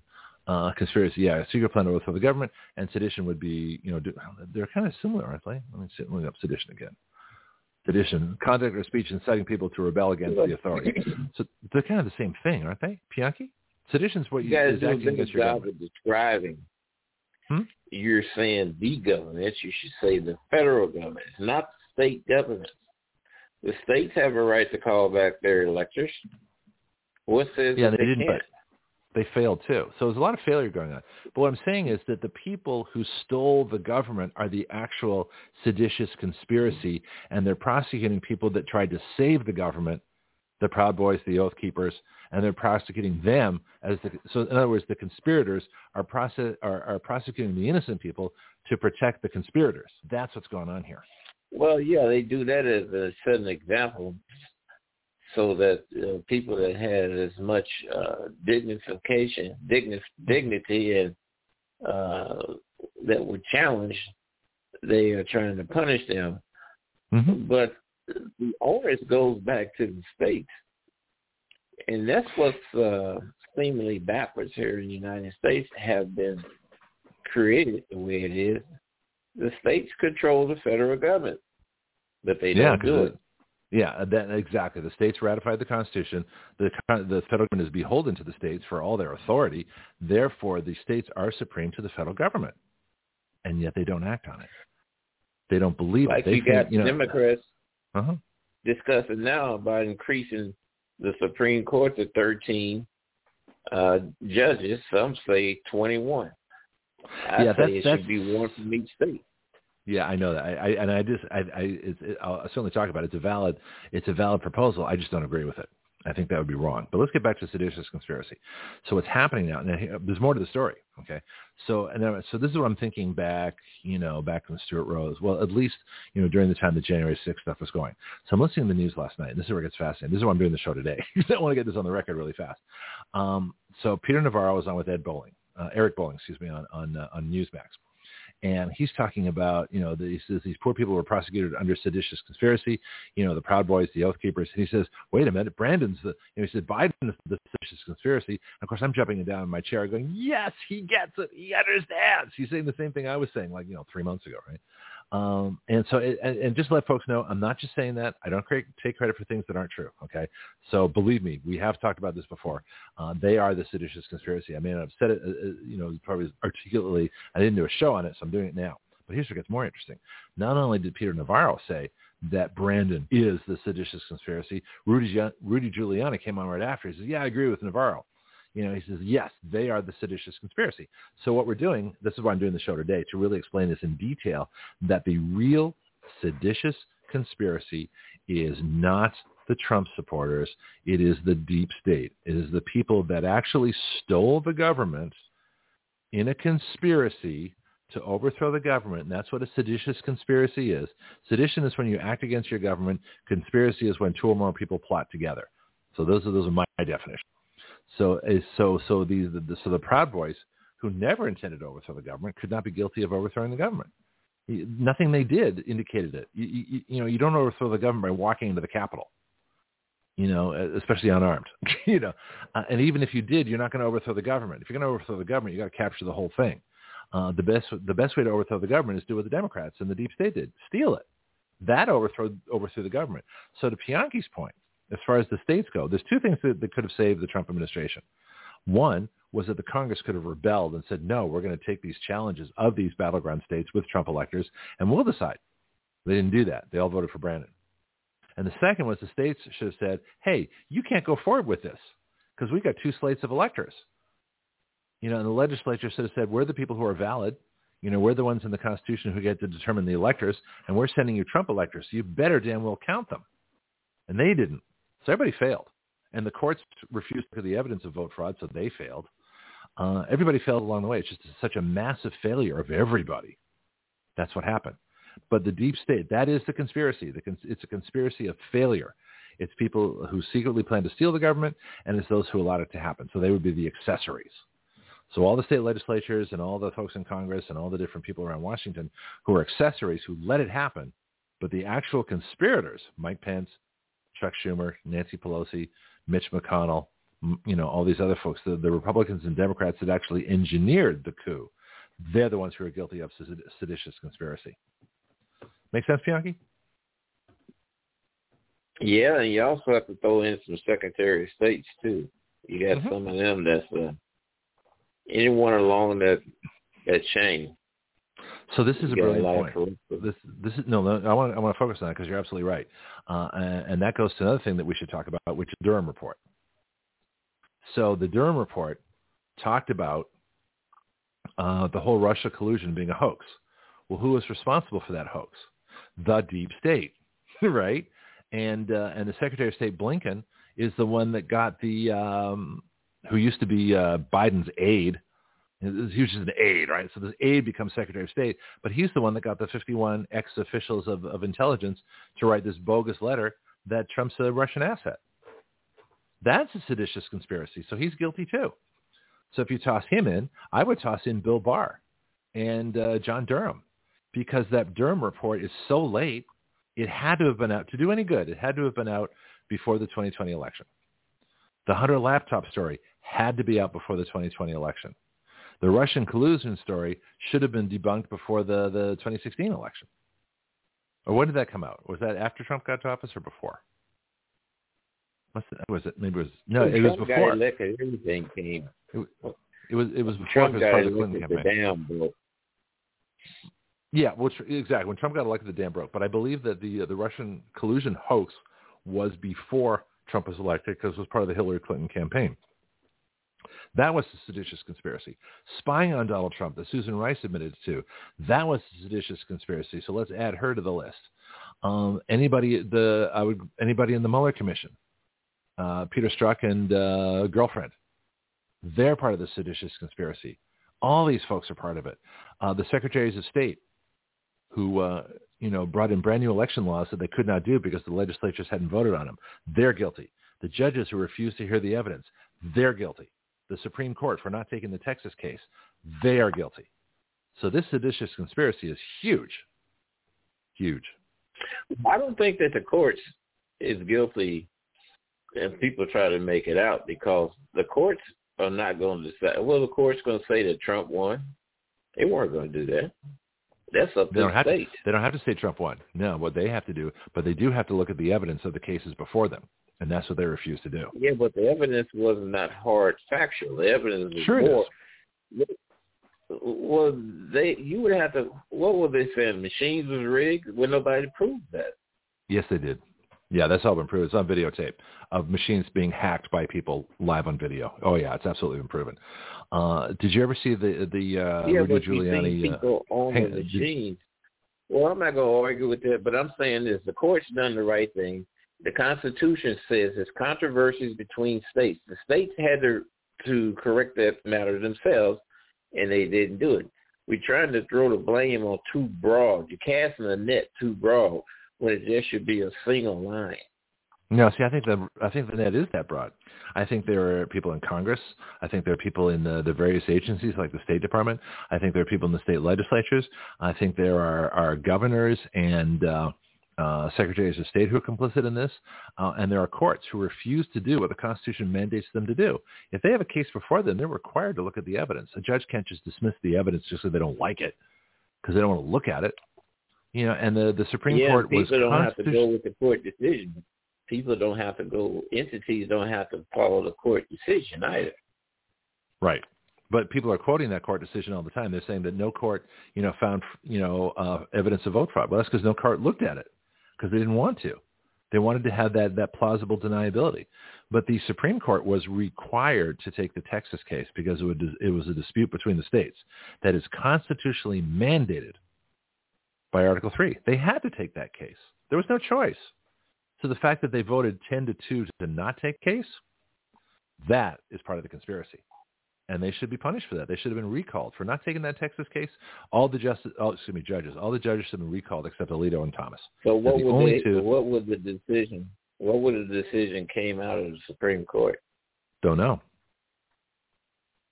What they should have said was that uh, they should what they probably would have said is that there was vote fraud in the election and that it's up to the states to uh, to determine the, the electors. But the popular vote is void. They should have, and they could have done that. And then the state legislators would do what they're empowered to do by the Constitution, which is pick their electors. They don't even have to look at the popular vote. I mean, they do, and it makes sense to do it, but they don't have to. So all the court was responsible for doing was to say that the evidence before them, the Texas challenge, was that the, the votes in Pennsylvania, Georgia, and other states were invalid because there was vote fraud. So all they have to do is establish vote fraud. The Supreme Court does not have to pick the winner of the election. The state legislatures would do that. All the Supreme Court has to do is rule on the evidence before them uh, whether there was election fraud or not. And that they can Yeah, do. but Texas Texas Uh-huh. made the lawsuit because they said what perceived to be vote fraud in Pennsylvania was affecting their outcome. Right. So you go to Pennsylvania, and Pennsylvania say, "Well, we ain't got no vote fraud." Now yeah, what? they lied. Well, then you go. That's why you go to. That's why you go to trial. So Texas would then have the burden to Yeah, but- to uh, to prove the vote fraud, which they can easily do because, it, like I say, I was going to tell you about the the Rudy Giuliani, uh, Jenna Ellis hearings in most states. I watched those hearings, and they presented mountains of vote fraud and mountains of affidavits of people, you know, should, they didn't know there was vote fraud under penalty of perjury, and videos of people, you know, sending the same ballot through, you know, a hundred times, ballots, uh, you know, cases of ballots coming out from under a desk once the uh, once the observers are gone. I've seen all the evidence of this. You got 2,000 Mules, the movie. You got the entire Arizona audit, which I watched. So the evidence against vote fraud, uh, for vote fraud, is monstrous. You know what large. the court said about that? The court said, "Is that enough to change the outcome of the election?" but that Nobody doesn't matter. know because what they was yeah, but that's a bogus principle, Pam. Greg here's the point. All right. It is what it is. What you gonna do about it? Oh wow, uh, doing what I'm doing now, having them charged, and what's going to happen under the Trump administration is, uh, you know, Josie talked about the, the big arrest coming. Well, I don't believe the way she says it's going to work. It's going to work, but the Trump administration, you know, the second one, which is actually the third one, If Trump came Yeah. back into the presidency, all that will be pushed to the side. He's not going to reopen it no more.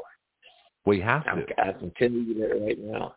Okay, well let's uh, let's see what happens. I think he has to open it up. I think these people have to be prosecuted for seditious conspiracy. Otherwise, it's going to happen again. It's going to happen again. would so just- what you do is prevent it from happening again. Change your change the way the ballots are cast. Like I Right. said before, federal ballots should be separate from state and local because federal government cannot control how Uh-huh. states carry out their elections.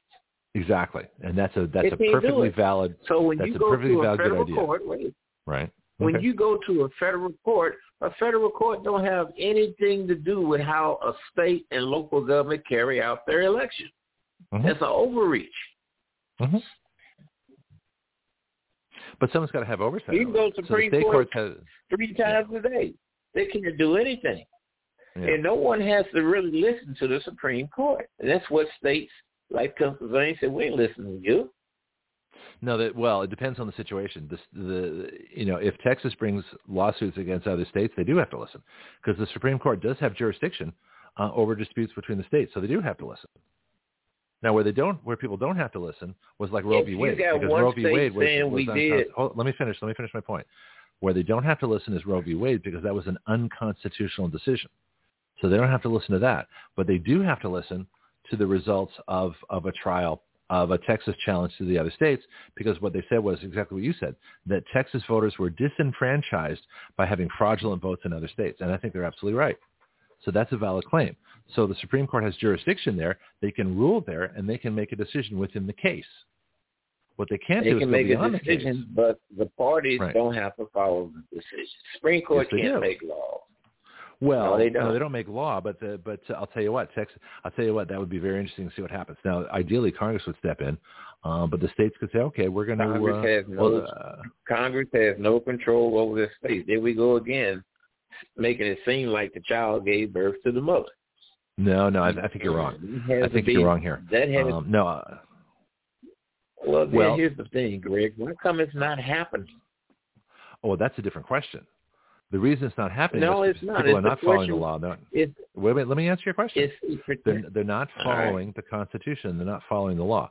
So if the Supreme Court decides that Texas was right, uh, they could void the elections in those states, and they would have to listen. No, to they can't. I think that's problem. Sure, they can. They can't. The Supreme Court well, how did, how did they declare? Uh, how did the Supreme Court declare Bush the winner in, in Bush versus Gore? Door, They uh, shouldn't have done That, that was wrong. Okay. It All right. Well, actually, what they what they did was they uh, they stopped the You're giving the. Supreme Court more power than what it's supposed to have. All it does No, is listen that's- to an argument between one or two parties, Yeah. and the decision we make does not have to be followed. What's the Um, penalty? What not, you going to do? No, no, no. A decision that's What's wrong doesn't have to be followed. No, the, well, uh, this is going to be. I, I don't. know- I don't know how we're going to sell this, but here's what happened. Wait, no, I'm not because we're not finished with this one. What happened with the with with the the the, the, Bush and Gore vote uh, is that the Supreme Court did not determine who was president. What they did was they stopped the recounts in Florida. So the Supreme Court of Florida was wrong, and the Supreme Court of They the shouldn't United have States. stopped the recounts. No, but they were cheating. If That's why they stopped state, If that state wanted to, if that No, they wanted to make a recount, that state wanted No, they were going to. recount, they No, they were going to recount until they were going to recount until Gore won. They they kept adding votes, so it was an obvious pattern of cheating where they kept adding votes to Gore every time they did the recount. More votes showed up. That's how the Democrats. That's how the Democrats steal elections. So the Supreme Court was right to stop that process and end it What- before the before the election was overthrown. Uh, They did it before the election was overthrown. votes That, coming what's that? Where were these votes coming from? For, they were just making them up. They were just trucking them in. Look, we're, we're getting off track. We're getting off track. Let's get back on topic. We only have about half an hour. We're less than half an hour left. Well, let me So get back on topic, and I'm going to Okay. Oh. say this, and, I, and the proof that I have because it haven't happened. Supreme right. Court don't choose president, No, they don't. if they did, it wouldn't happen. That's why people today in 2023 are still bringing it up. States have to. If you got Texas say one thing and Pennsylvania says the other, where's the tiebreaker? And if the tiebreaker goes against the other, the others can say, "Go screw yourself. We ain't gonna do it." Now, what you gonna do to them? It's nothing you can do to them. Okay, because I don't have uh, an exact proof of how this would work, because I don't think it's happened yet. I, I can't I can't answer that question. All I know is Article Three very clearly says that judicial power uh, shall extend to all cases in law and equity arising under this Constitution. That includes, you know, let me see, it says disputes between uh, to controversies between two or more states. So they have jurisdiction over that. Now, would the Congress come in and enforce it? Uh, the decision they should. The president should enforce it too. You know, I mean, what if the president calls out the National Guard and says, you know, we're not going to let, uh, you know, the I don't know what's going to happen. That would be interesting. But the thing is that the Supreme Court does have juris- jurisdiction over uh, disputes between the states. That's one of the things that They the states did in their wisdom. So they do have the jurisdiction. Okay, So, let's get back on topic. So the back on topic, we're talking about seditious conspiracy. No, no, I don't. No, I'm gonna, no, no, we don't have time for this. We don't have time anymore. I've got three articles I need to go through. Okay, so back on topic. The whole point of this is 18 U.S. Code Section 2384, seditious conspiracy. This is where all this comes from. So the point of, the, of, of, of that I wanted to make today is that the uh, the people that are the real conspirators, the real seditious conspiracy, is the deep state. It is the deep state that's causing the problems. It is the deep state that stole the government, that overthrew the election, that caused all vote fraud, that is wreaking, wreaking havoc with this country right now, that opened the borders, that stole our energy, that uh, caused the war in Ukraine, um, weakened us all over the place, boosted China. All these illegal things that are happening right now are because of the seditious conspiracy to steal the government. And I can prove it right here because it says 18 U.S. Code. That's, that's the Federal Code of Laws, Title 18, Section 2384 says if two or more persons in any state or territory or in any place subject to the jurisdiction of the United States, which means under the jurisdiction of, of Congress, the President, and the Supreme Court, conspire to overthrow, put down, or to destroy by force the government of the United States or to levy war against them or to oppose by force the authority thereof or by force to prevent, hinder, or delay the execution of any law of the United States or by force to seize, take, or possess any property of the United States, contrary to the authority thereof, they shall be fined under this title or imprisoned not more than 20 years or both. So who are the seditious conspirators. So what the, the actual conspiracy... From the public the eye is January 6th. So January 6th. So It's what the people what that they saying- get locked up in jail now. That's what the public see. That's what the public is going by. Right, but that's wrong. Those people are not the seditious conspirators. That they're actually the patriots. They're the ones that went to Congress to make sure that the battleground states were challenged. That's what January 6th was all about for the Trump supporters. Trump talked about the, the vote fraud and everything else. And the reason they went there, because everybody knew that on January 6th, the electors were going to be counted. And what they didn't want was that the fraudulent Brandon electors were going to be counted, especially when there were Trump slates of delegates Why did they count from them? those states because that was the coup. So here's how it worked. Here's how the coup worked. So the January 6th, they, they had what I call the Capitol Hill Invitational Walk-In. They needed something to stop the count. You'll notice the count stopped at Arizona, which alphabetically is the first of the battleground states with two slates of electors, one Trump, one Brandon. And so, but the problem was that the Trump supporters weren't there yet. And you can watch this on the timeline, satellite pictures, everything else like that. Trump started his speech an hour late. And what I don't know is whether he knew what was going to happen uh, with the insurrection uh, by the deep state uh, and purposely How did delayed the speech. Arizona ballots? How did Arizona electoral ballots get there? Well, they were voted by the, the legislature and the governor had two different slates of electors. They sent two slates well, of electors if, to Washington. if Arizona didn't want those ballots, if they didn't want their electors accounted, why come Arizona didn't pull them back? Well, that's a good question. I don't know. Uh, but that's part of the problem. Well, we then said that's this. why The come they got counted because Arizona didn't pull them back. That's not why. Who else counted. was supposed to pull them back? No, they got so you got people going. No, no, you're you're confusing got the issue. You're wrong on this up- one. Well, then why ain't it happening, Greg? Because Mike Pence refused to send the electors back. I've explained that. No, he Mm. no, he's not supposed to send them back. The Yes, he states are supposed to call them back. No, Mike Pence is, was in charge of January 6th. He's the one that purposely said, he's the one that got on the media. This is, this is actually a really good point to argue because a lot of people believe what you're saying and it's not true. So Mike Pence got up and said, the lawyers have told me I cannot send the electors back. But if you look at the law and you look at the Constitution, that was his only, the only thing he could do because you can't have two slates of electors. So the Congress, because he didn't send them back, the second check on the system was for Congress to vote on one of those slates of electors. And the conspiracy, Congress the deep, can't vote. Wait, I'm not they done yet. Hold on, let me finish. let me finish. Oh. Bianchi, hold on. I know, I know, I got, I got, I want to make the sequence of, of events logical in people's minds so they understand how this works. So Mike Pence Okay. refused. All right, no, I'm not, I'm not trying to shut you up. I just want to make a couple things real clear here. Your points are valid, but I, I like to put them in, in all one string so people understand, you know, what we're saying. So the electors, the ballot, the electors came to Congress as of December 15th. You had Trump electors from some states and Brandon electors. So you had double electors from different states. Well, you can't count both. All right. So what Mike Pence could have done at that point is send them back. He didn't do it. So let's fast forward to January 6th. Another chance. He could have sent them back before that, but he didn't do it. He says he couldn't, but that's not true. So then we have series of states that, uh, so every state gets counted officially and voted on by the Congress. If a state is challenged by one representative and one senator, they have two hours of debate and then they come back and vote. But you see, the deep state couldn't afford that. They couldn't afford to have these elections challenged.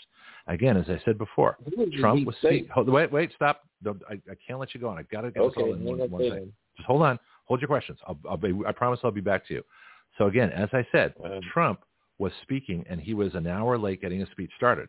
What that meant was that the people, the Trump supporters, they're walking up to the Capitol, they didn't get there by the time Arizona was being challenged. And this is how you know this is a deep state uh, uh, rigged election and a, and a rigged process because Antifa and Black Lives Matter and FBI agents like Ray Epps and everybody else, they had to stop Arizona from being voted on and having it go to electoral challenge. That's why the conspiracy, that's why the deep state seditious conspiracy took place when it did. So they stopped Arizona. They broke in, broke, well, they were led in by the Capitol Hill Police. The people that are all involved with this, Capitol Hill Police are part of the seditious conspiracy. So they came in, they broke windows and stuff like that, and all of a sudden, all the members of Congress were shuttled down to the basement. Very convenient. That's where the real coup took place. I'll explain that in a minute. So Trump supporters are walking up. Antifa, Black Lives Matter, FBI operatives, and God knows who else were already there in the Capitol. They stopped the proceedings. So then the Congress goes downstairs. The Trump supporters eventually show up. They're brought in. You know, the Capitol Hill Invitational walk in. The doors are open and away you go. selfies, doing the whole bit, and some really violent people, which I assume are Black Lives Matter, Antifa, or FBI operatives, are breaking are breaking windows and doing all kinds of damage. Then Michael J. Byrd assassinates Ashli Babbitt and then all hell breaks loose and away it goes. Anyway, but the point is down below the Congress, and this is the part where it gets interesting. Below the Congress, where the where the members of Congress were meeting, that's where the deep state, and we had Christina Bobb on the show talking about that. Now she says that they were convinced to vote for Brandon because they didn't want to be like those Trump insurrectionists. I think they had their arms twisted. I think they were told that they were they wouldn't get campaign funds, they wouldn't get their leadership positions, that they weren't going to go nowhere in Congress unless they voted for Brandon. So the whole purpose of January 6th was to stop the count, to stop the count of of the of the Trump electors, and they succeeded because the count never took place. So after seven hours of everything that happened January 6th, the Congress is brought back up, and every one of those battleground states, that Congress voted for the Brandon electors, and that's what for Brandon uh, in the White House illegally because they, they never did the proper challenge. January 6th never, the official proceeding has never happened. So we're still at January 6th chronologically in terms of history. That's why it happened the way it did, and that's why the um, the insurrection happened, and that's the deep state conspiracy, seditious conspiracy. Pianki. As I said before, the states were supposed to call their ballots back. It's not up to Mike Pence to send it back to them. Mm-hmm. Mike Pence is a federal official. He's a vice president. He has no jurisdiction over the states. That's where it all began. Yeah, I just I just disagree with you. I think he did have jurisdiction. I think that was his job um, to do that. And I can I can look up the constitutional parts if you want, but I wasn't really, you know, going to talk about that so much. But yeah, well, he was in charge of January 6th. He's the one that made the ruling saying they couldn't consider the Trump electors. So if he couldn't, if he made that ruling, how can you say he's not in charge? That doesn't make sense. He's in charge of counting what's at hand.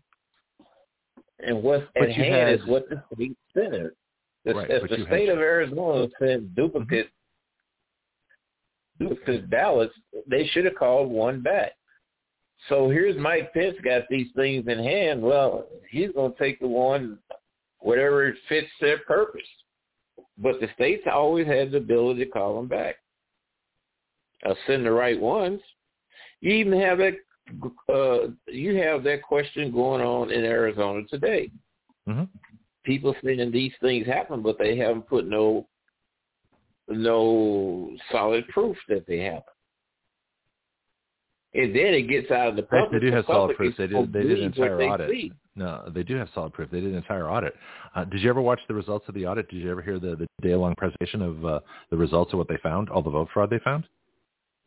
But then why come the state legislature? If they did the audit, the state legislature should raise that question. Individuals but is yeah, but they yeah, but they failed to do so. And Wendy Rogers okay, was on now, the show. they failed to and, do so. Uh, other, right. they failed to do so, it is what it is, Greg. Well, yeah, See, and, and, and we're not arguing what it is. We're arguing what should have happened.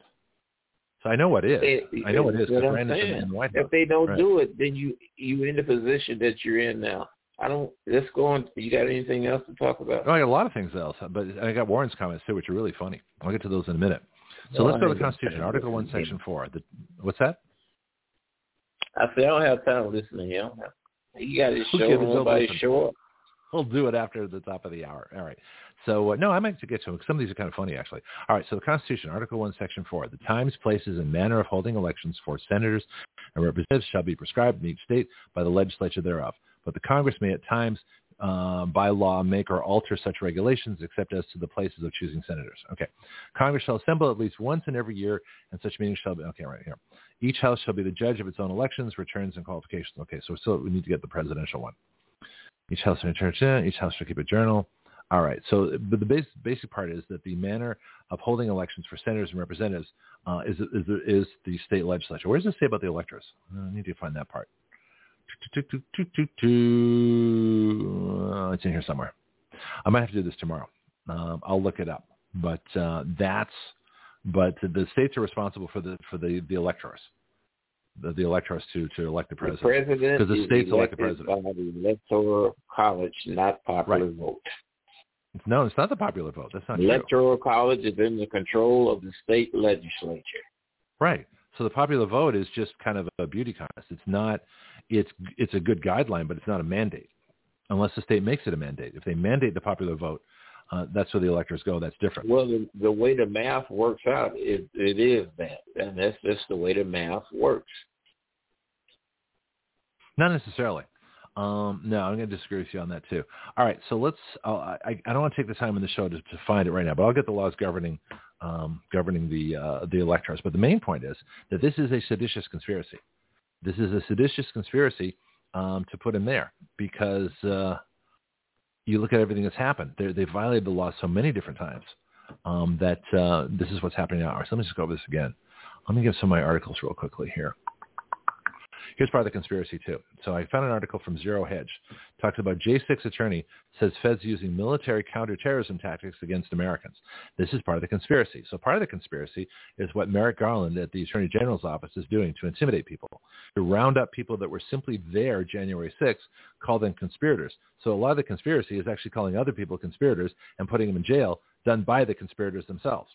So this is from uh, Matt McGregor by the Epoch Times via um, Tyler Durden and Zero Hedge. He says an attorney has called on House of Representatives, House Republicans, excuse me, to investigate and defund the Department of Justice efforts to prosecute defendants being treated as domestic terrorists for their presence uh, at the January 6, 2021 rally at the U.S. Capitol.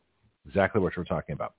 And the quote is, and this is from Carol Stewart, uh, who represents uh, several J6 defendants, uh, says this could go on for two or three more years unless House Speaker Kevin McCarthy takes the floor and declares that the DOJ is abusing legislation. So Stewart McCarthy, and that would be uh, Carol Stewart, uh, said McCarthy can make a resolution and start the investigation into the abuse of U.S. criminal codes, da, da, da, which relate to restricted buildings on grounds, civil disorders, and tampering witness, uh, victim, or an important uh, informant, respectively. So this, I probably get this. I'm kind of a little riled up to do with this right now. Uh, we might get back to that, but I've got an article on this. There's another one here on J6 prisoners. Yeah, I'm gonna hold off on these right now. We got to get. I think we better settle the main problem here, which is is so so. So are you asking? Are you saying it's not a seditious conspiracy? on the part of the deep state to steal the election, or are you saying it is, but it's well, just different? The deep, you know, well, I know what you're talking about, but I'm uh-huh. going to be the public. Who in the hell is the deep state? It's like these. It's like the old proverbial days in okay. them. The the deep People state. People hear this all the time. The deep state. The deep state. well, who I'll in the hell is the deep state? The deep state is a conspiracy of elites in in various government agencies. the- I'm, I'm telling you what it is. You asked me the question. Let me answer the question. The deep state is conspiracy, a shadow government, a government that operates outside the law. Uh, the military-industrial complex is part of it.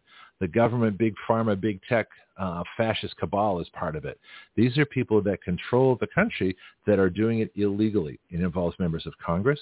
It involves members of the executive branch, especially the ones that didn't, you know, go along with Trump. They tried to sabotage him. It involves the judiciary. Uh, so the courts all the way up to the Supreme Court. It involves state legislators, state governors, secretaries of state. It involves anybody who's operating outside the law the mil, you know, to to do things that uh, could not be done constitutionally. All right, stealing the government is is the biggest example of the deep state.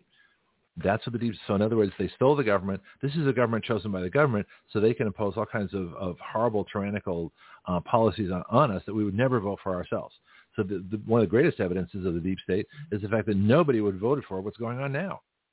So these people are not operating at the consent of the governed. The deep state doesn't care about the consent of the governed. They don't care about the Constitution. They don't care the, about the limits to power. They don't care that they sabotaged the, the uh, January 6th count. They don't care that they entrapped, you know, thousands of Trump supporters up top uh, and had them walk into the Capitol. They don't care that they arm twisted under the Capitol. They don't care that they manipulate the media. They don't care that they sent the FBI to control Facebook and Twitter. They don't care that there's a huge conspiracy between social media, uh, you know, Google search engines, um, the deep state, the, the various branches of government, uh, and the and the shadow government of Obama, uh, Susan Rice, Hillary Clinton, and anybody else that's involved with it. That's the deep state. It's the government within the government that's operating secretly outside the law. That's what the deep state is. Question? And the people don't care about that either. That's not the issue. Most people don't That's care about most of the stuff we talk about here. difference.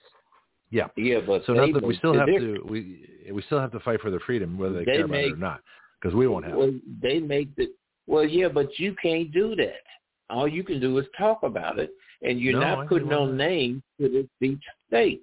People need to have names, and what did they do? When did they do it? How did they do it? I named a bunch of and names. that's I named a bunch of names already. Oh, Anthony Yeah, Blinken, Greg, Joe why come it's Biden, not Mitch? McConnell. What's that? Why I named come the it's names. not? You ain't the only one doing that. Why come it's not changing? Because the people don't care. No, well, that's part of the problem. Yeah, most people don't care, and I understand that. But you know, it's like the founding fathers realized the, the same thing that I realized. Well, they realized it a lot sooner that not everybody's going to fight for freedom. You know, it was only a third of the country wanted freedom. It's only a third of the country that wanted to break away from the colonies of uh, wanted, wanted the colonies to break away from England. A third didn't care, and a third went, you know, were loyalists, loyal to the crown. Well, you know. So, so how is know, it that a minority? How going it? The, wait a minute. How is it the minority third created this country, and we celebrate them? Well, that's a time machine. People don't roll time machines forever. The thing is, Yeah, but is but that you got a news media that's presenting. You got a news media that's presenting things to the people. They see the crowd at January 6th. That's the insurrection that they see. They are the one that has to make the change. They're not going to do it. If they're going to do but it, they don't. They don't have. The, they don't have the right information. They don't, you, can't expect people to make the right decision when they don't they have the right got all information. kind of information. It's just like nine eleven. All Yeah. sorts of information coming in. It's confusion. Uh huh. Well, there are certain people who would take the time to understand the story, and, a- and a lot of folks will drink Bud Light and watch football. You know, I can't help them. And they But we- amount to a hill of a beam. They don't have enough numbers to do Mhm. anything. hmm I should be a rapper. Yeah. So you think I should like you know give this up and just go home because not enough people understand you know no, you what, do what what freedom's all about? Okay. No, you going you have to do what you're going to do. Is talk. It still Mhm. has to settle into somebody's mind in order to produce an action to change Mhm. things. And I'm Yep. saying it's not going to change because the people are ignorant of the process of how to make a change. If they were not ignorant of the process of how to make a change, it should have changed by now. It won't. Yeah. I don't think it will change. No, because you got too many forces against it. You know, we're suppressed. No, if I full ac- change. if Like I I had full access to the about the state of Louisiana. Louisiana has passed a House Bill 299, which Mm-hmm. basically tells the federal government that we are a Second Amendment observation state. We're not going to follow your rules. hmm And that's perfectly valid. ATF, we are not going Right. to follow your. That's what it takes. A legislation has a legislative body has to make that point. hmm Well, see, I think we're we're in new ground now too, because you know the states have never had to deal with uh, with an insurrection government. They've never had to deal with who. Everybody's new at this, you know, they, and they don't know how to react fast Yeah. enough. We do. I agree. You know, I can I can write legislation to correct stuff all the time, but uh, but the thing is, uh, the people aren't used to reacting to this. They're not used to the idea that Roe v. Wade was a completely illegal decision, and nobody had to follow it because the Supreme Court can't make law. you know, you can write you can write legislation Uh-huh. but it has to be carried through a Well, see, that's what- process that's- And that's that's what that's the main so on You're, and so on right. so on. And You're absolutely right. one person, Greg and- No, but that's the priority, and that's what we're dealing with right now. And so as I try and expand this, and I try and get more groups involved, more people involved, more media involved, you know, I'm talking to a lot of folks. Um, I can't tell you on the air, but I'm talking to a lot of folks. And so there are things in the work to greatly expand our reach. We need to break through the censorship, and the more we break through, um, the better, the more effect we're going to have, because people don't even know what's possible. We talk about things that no one, that people have never even heard of, in terms of possibilities. Yeah, well, that's the same thing with the other organizations. But you can look at some of your groups Yeah, that we're come on. Look at the We're gun better. We tell them that women need to wear their guns. Well, They they reluctant to. They're scared to. hmm Yep, I know. I didn't say this was going to be easy. See, Why most you people- have rights you don't use them? Exactly. No, I agree with you. You know, I, you're absolutely right there. And something you said earlier too that I want to dis, uh, dispute too. That's uh, and it's, the, the, the Bill Barr said it, so it didn't originate uh, with you. But what he said was that uh, you know there's not enough election fraud to overturn the election. And I've said that's like saying that you know you, the bank robber didn't steal enough money to put the bank out of business. It's the same thing. You know, you're guilty of vote fraud not because you changed the election, but because you cheated. You know, if someone cheats in a race The and comes in third. The best thing that can happen to the elections is go back to the old paper ballot. well, I know and that ballots we've talked about that. count and for cast. Right. But that does not that is, that's not going to help the situation now that the 2020 election was stolen. That has to be corrected. The history books have to be corrected. The record has to be set straight. The people that committed the crime have to be arrested. And the, you know, and there's like a lot of people that are either accessories or directly involved in the seditious conspiracy of putting Brandon illegally in the White House because everybody knows who knows anything about this knows that the election was stolen. The evidence is overwhelming. It's huge. So that's that's a, that's a conspiracy. A, you had a debate between Donald Trump and a lady here the other day. Yeah, she asked him four times, which is related to the 2020 elections, and she's trying to apply the same situation with 2024. Would mm-hmm. you accept the outcome? Or what mm-hmm. she's basically saying is that people not accepting the outcome in 2020 is nothing more than a bunch of nutcases. Mm-hmm. Exactly. She said there was no vote fraud. She said there was no vote fraud in 2020. Well, she can't say that because there was. You know, she says there's no evidence of vote. I can't. Then she says I can't let you lie, but she's the one who's lying. So, but see, now Trump needed to call her on that. You need to call her and say there's plenty of evidence. You just haven't looked at it, and you won't look at and it. And then when you tell look, people, what, what do people say? Well, the courts the courts rejected right. that notion. Okay, let me explain that again. Well, the, the courts, courts did, did the right thing. They weren't let me, let, All right, no, no, stop, stop, stop, stop. Hold on, hold on. I got to correct. I got to correct what you're saying. It's not true. the courts did not look at the evidence. That's why they ruled the way they did.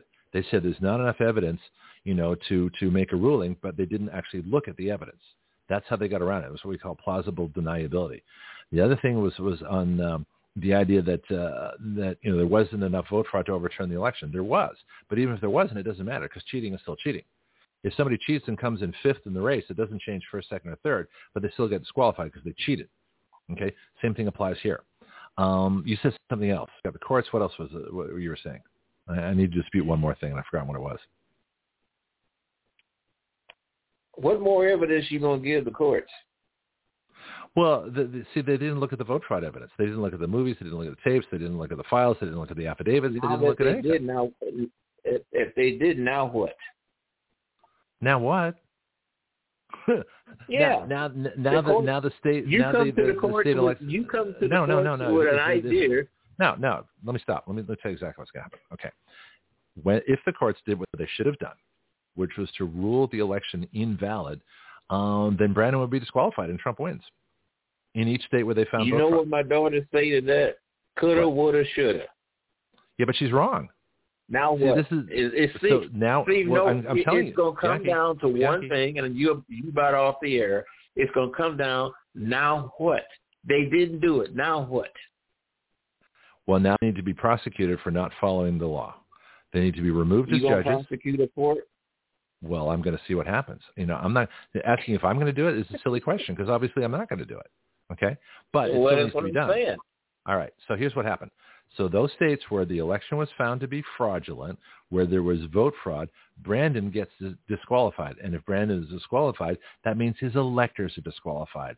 And if that happens, that means the Trump electors win and the vote, the electoral vote count has changed and Trump, you know, should have gotten his third term, his second term.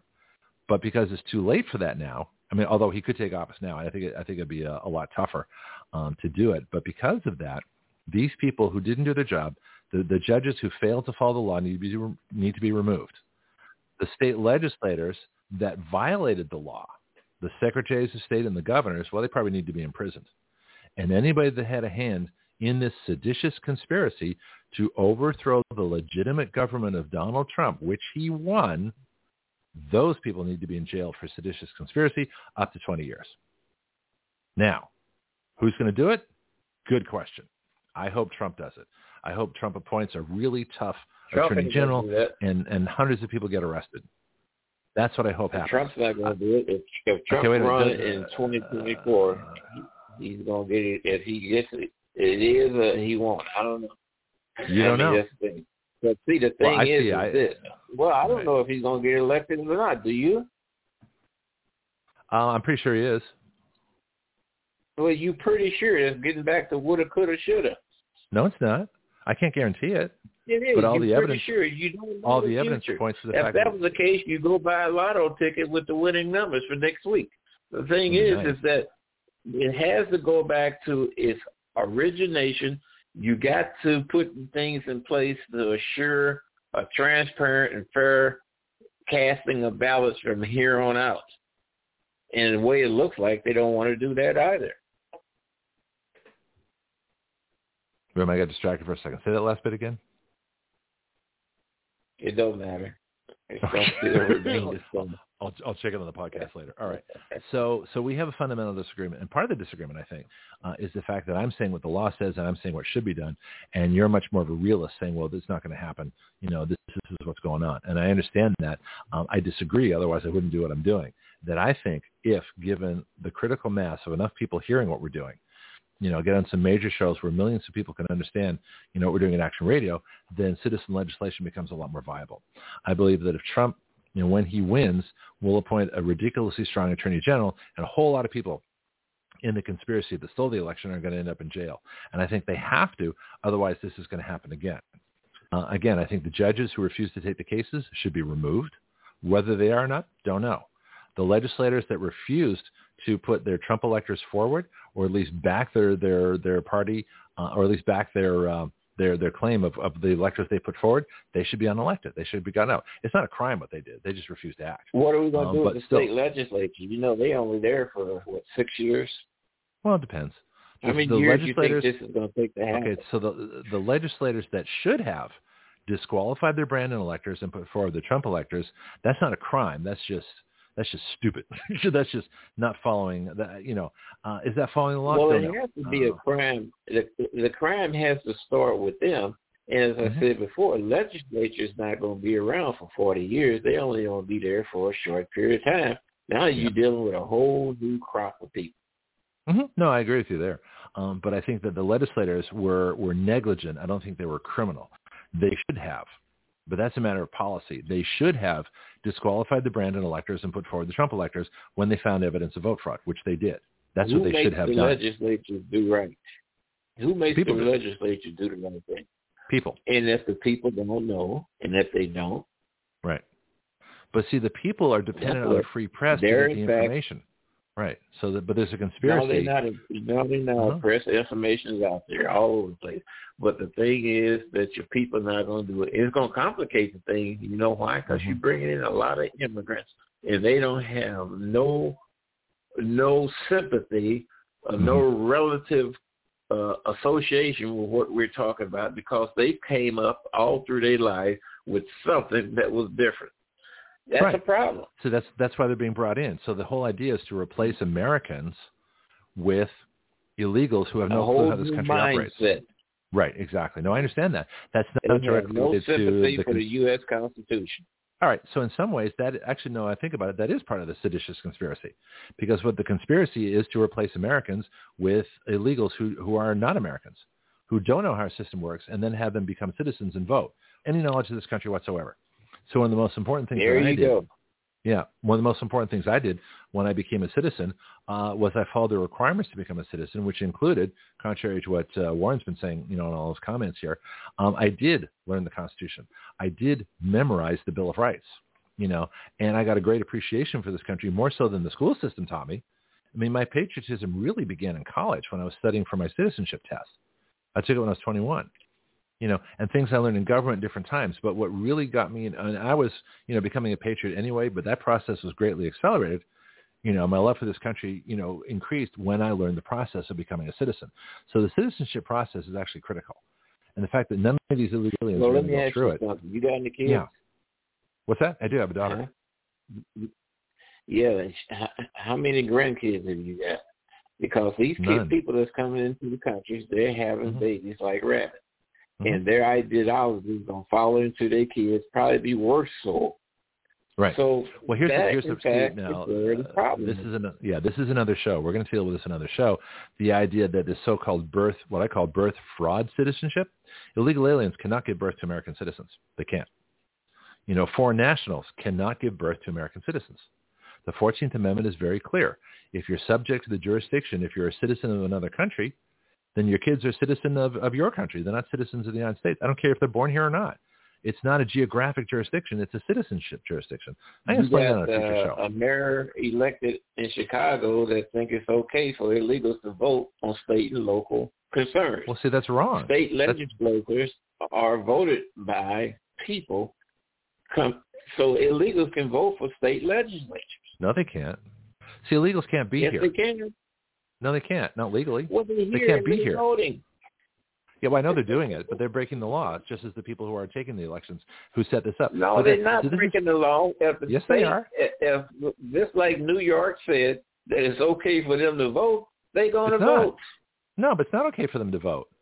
It's not okay because they can't be here.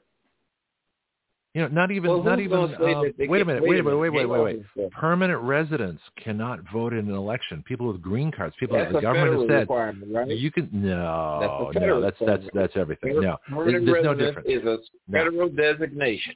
No, Now, permanent residents a cannot state, vote. What if a local vote. government says it's okay for illegals to vote? They persons. They can't say that. They can't say that. That is They against the law. Well, I know they do, What but they law? can't. Well, I don't have it right in front of me. I give me a chance to look it up. I don't have it right I in can front tell of me. you right now, there is no law that says that that can't happen. All right, let me just. Where is it up. going to come from?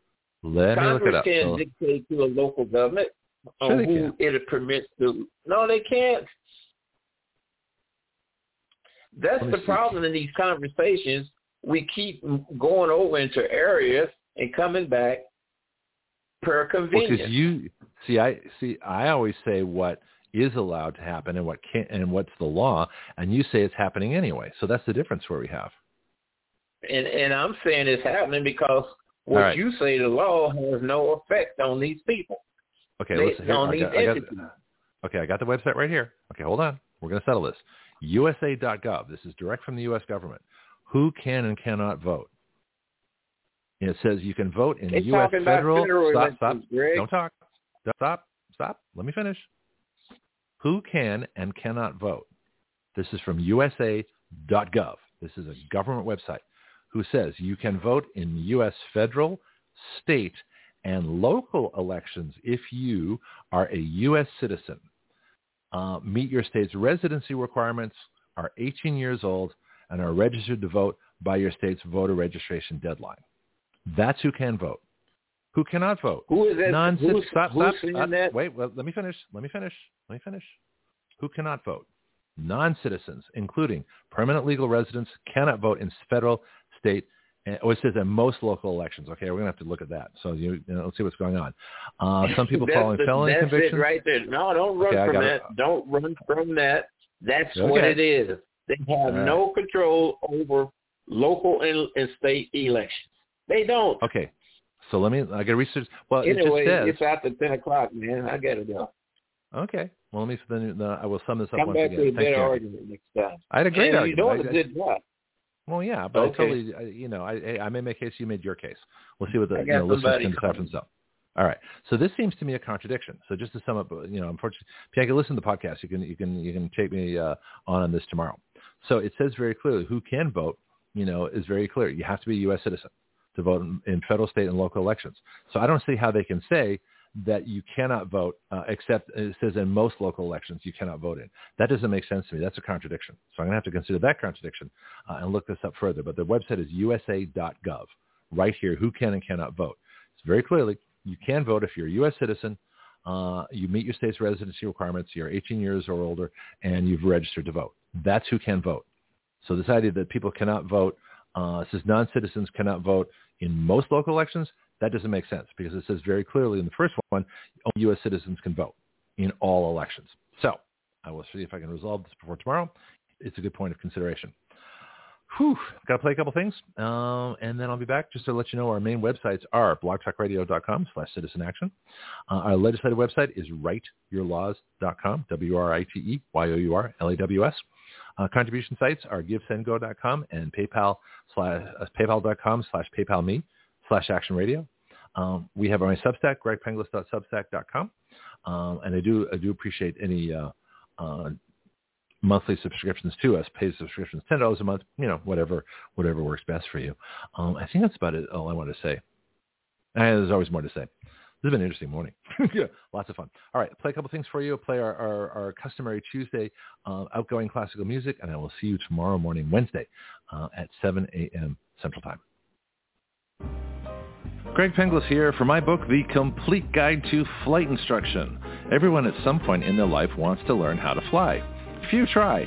Even fewer go on to get a license. I believe a major reason for that is how we teach people how to fly.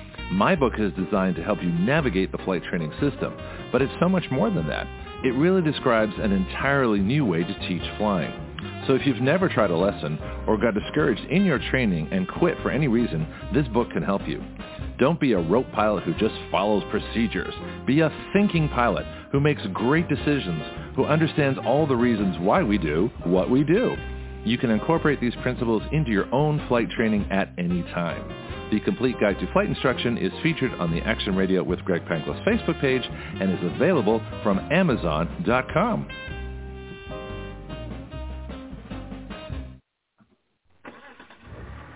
Well, that sounds good. Even better. Okay, how about your car?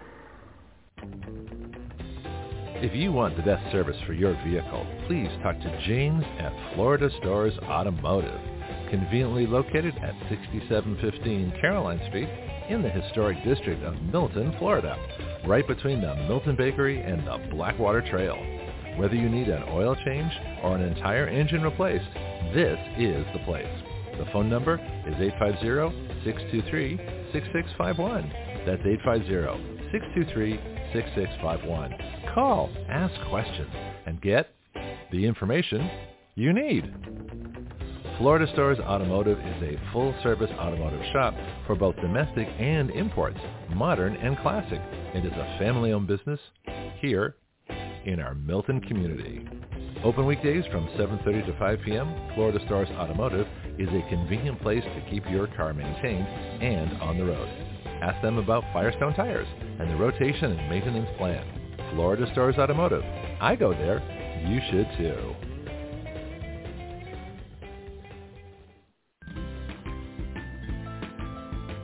Do you know your way around healthcare, insurance, pharmacies, surgery, alternative treatments and choices? I don't. Which is why I'm so glad I met Priscilla Romans, had her on Action Radio, and learned about health patient advocacy. She is the founder of Graith Care. And now as an affiliate of Graith Care, we are proud to offer through our discount code, WYL, which stands for Write Your Laws, a 10% discount. Graith Care saves you both time and money. They provide medical advocacy, consultation, advice, and recommendations nationwide. Their website is graithcare.com. That's G-R-A-I-T-H care.com. You can email them at graithcare.adm at gmail.com or call them at 469-864-7149. That's 469-864-7149. Graith Care. Better health through better knowledge and advocacy.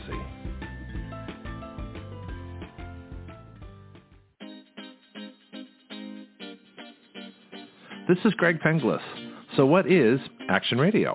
It is a radio show with its own citizen legislature. That's you, the listener. It is a fully interactive system of listeners, expert guests, social media, writing bills, legislator input, bill submission, lobbying, and citizen action. Action Radio is the future of talk radio using all the available technology in one completely integrated new system.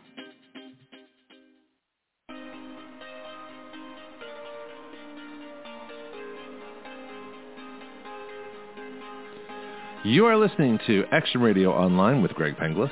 The webpage for all Action Radio shows and podcasts is blogtalkradio.com slash citizen action. Please share our show with all your friends and family, both nationally and internationally. The guiding principle of Action Radio is this. We the people give our consent to be governed through writing the laws by which we are governed.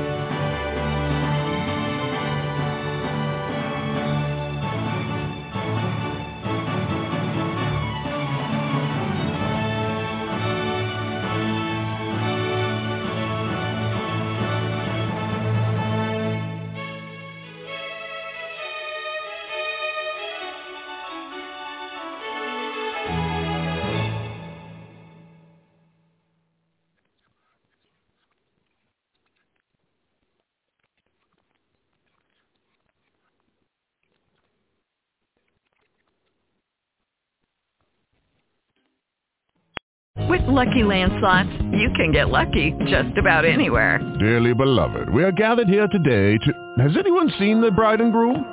Sorry, sorry, we're here. We were getting lucky in the limo and we lost track of time. No, Lucky Land Casino, with cash prizes that add up quicker than a guest registry. In that case, I pronounce you lucky. Play for free at LuckyLandSlots.com. Daily bonuses are waiting. No purchase necessary. Void where prohibited by law. 18 plus. Terms and conditions apply. See website for details.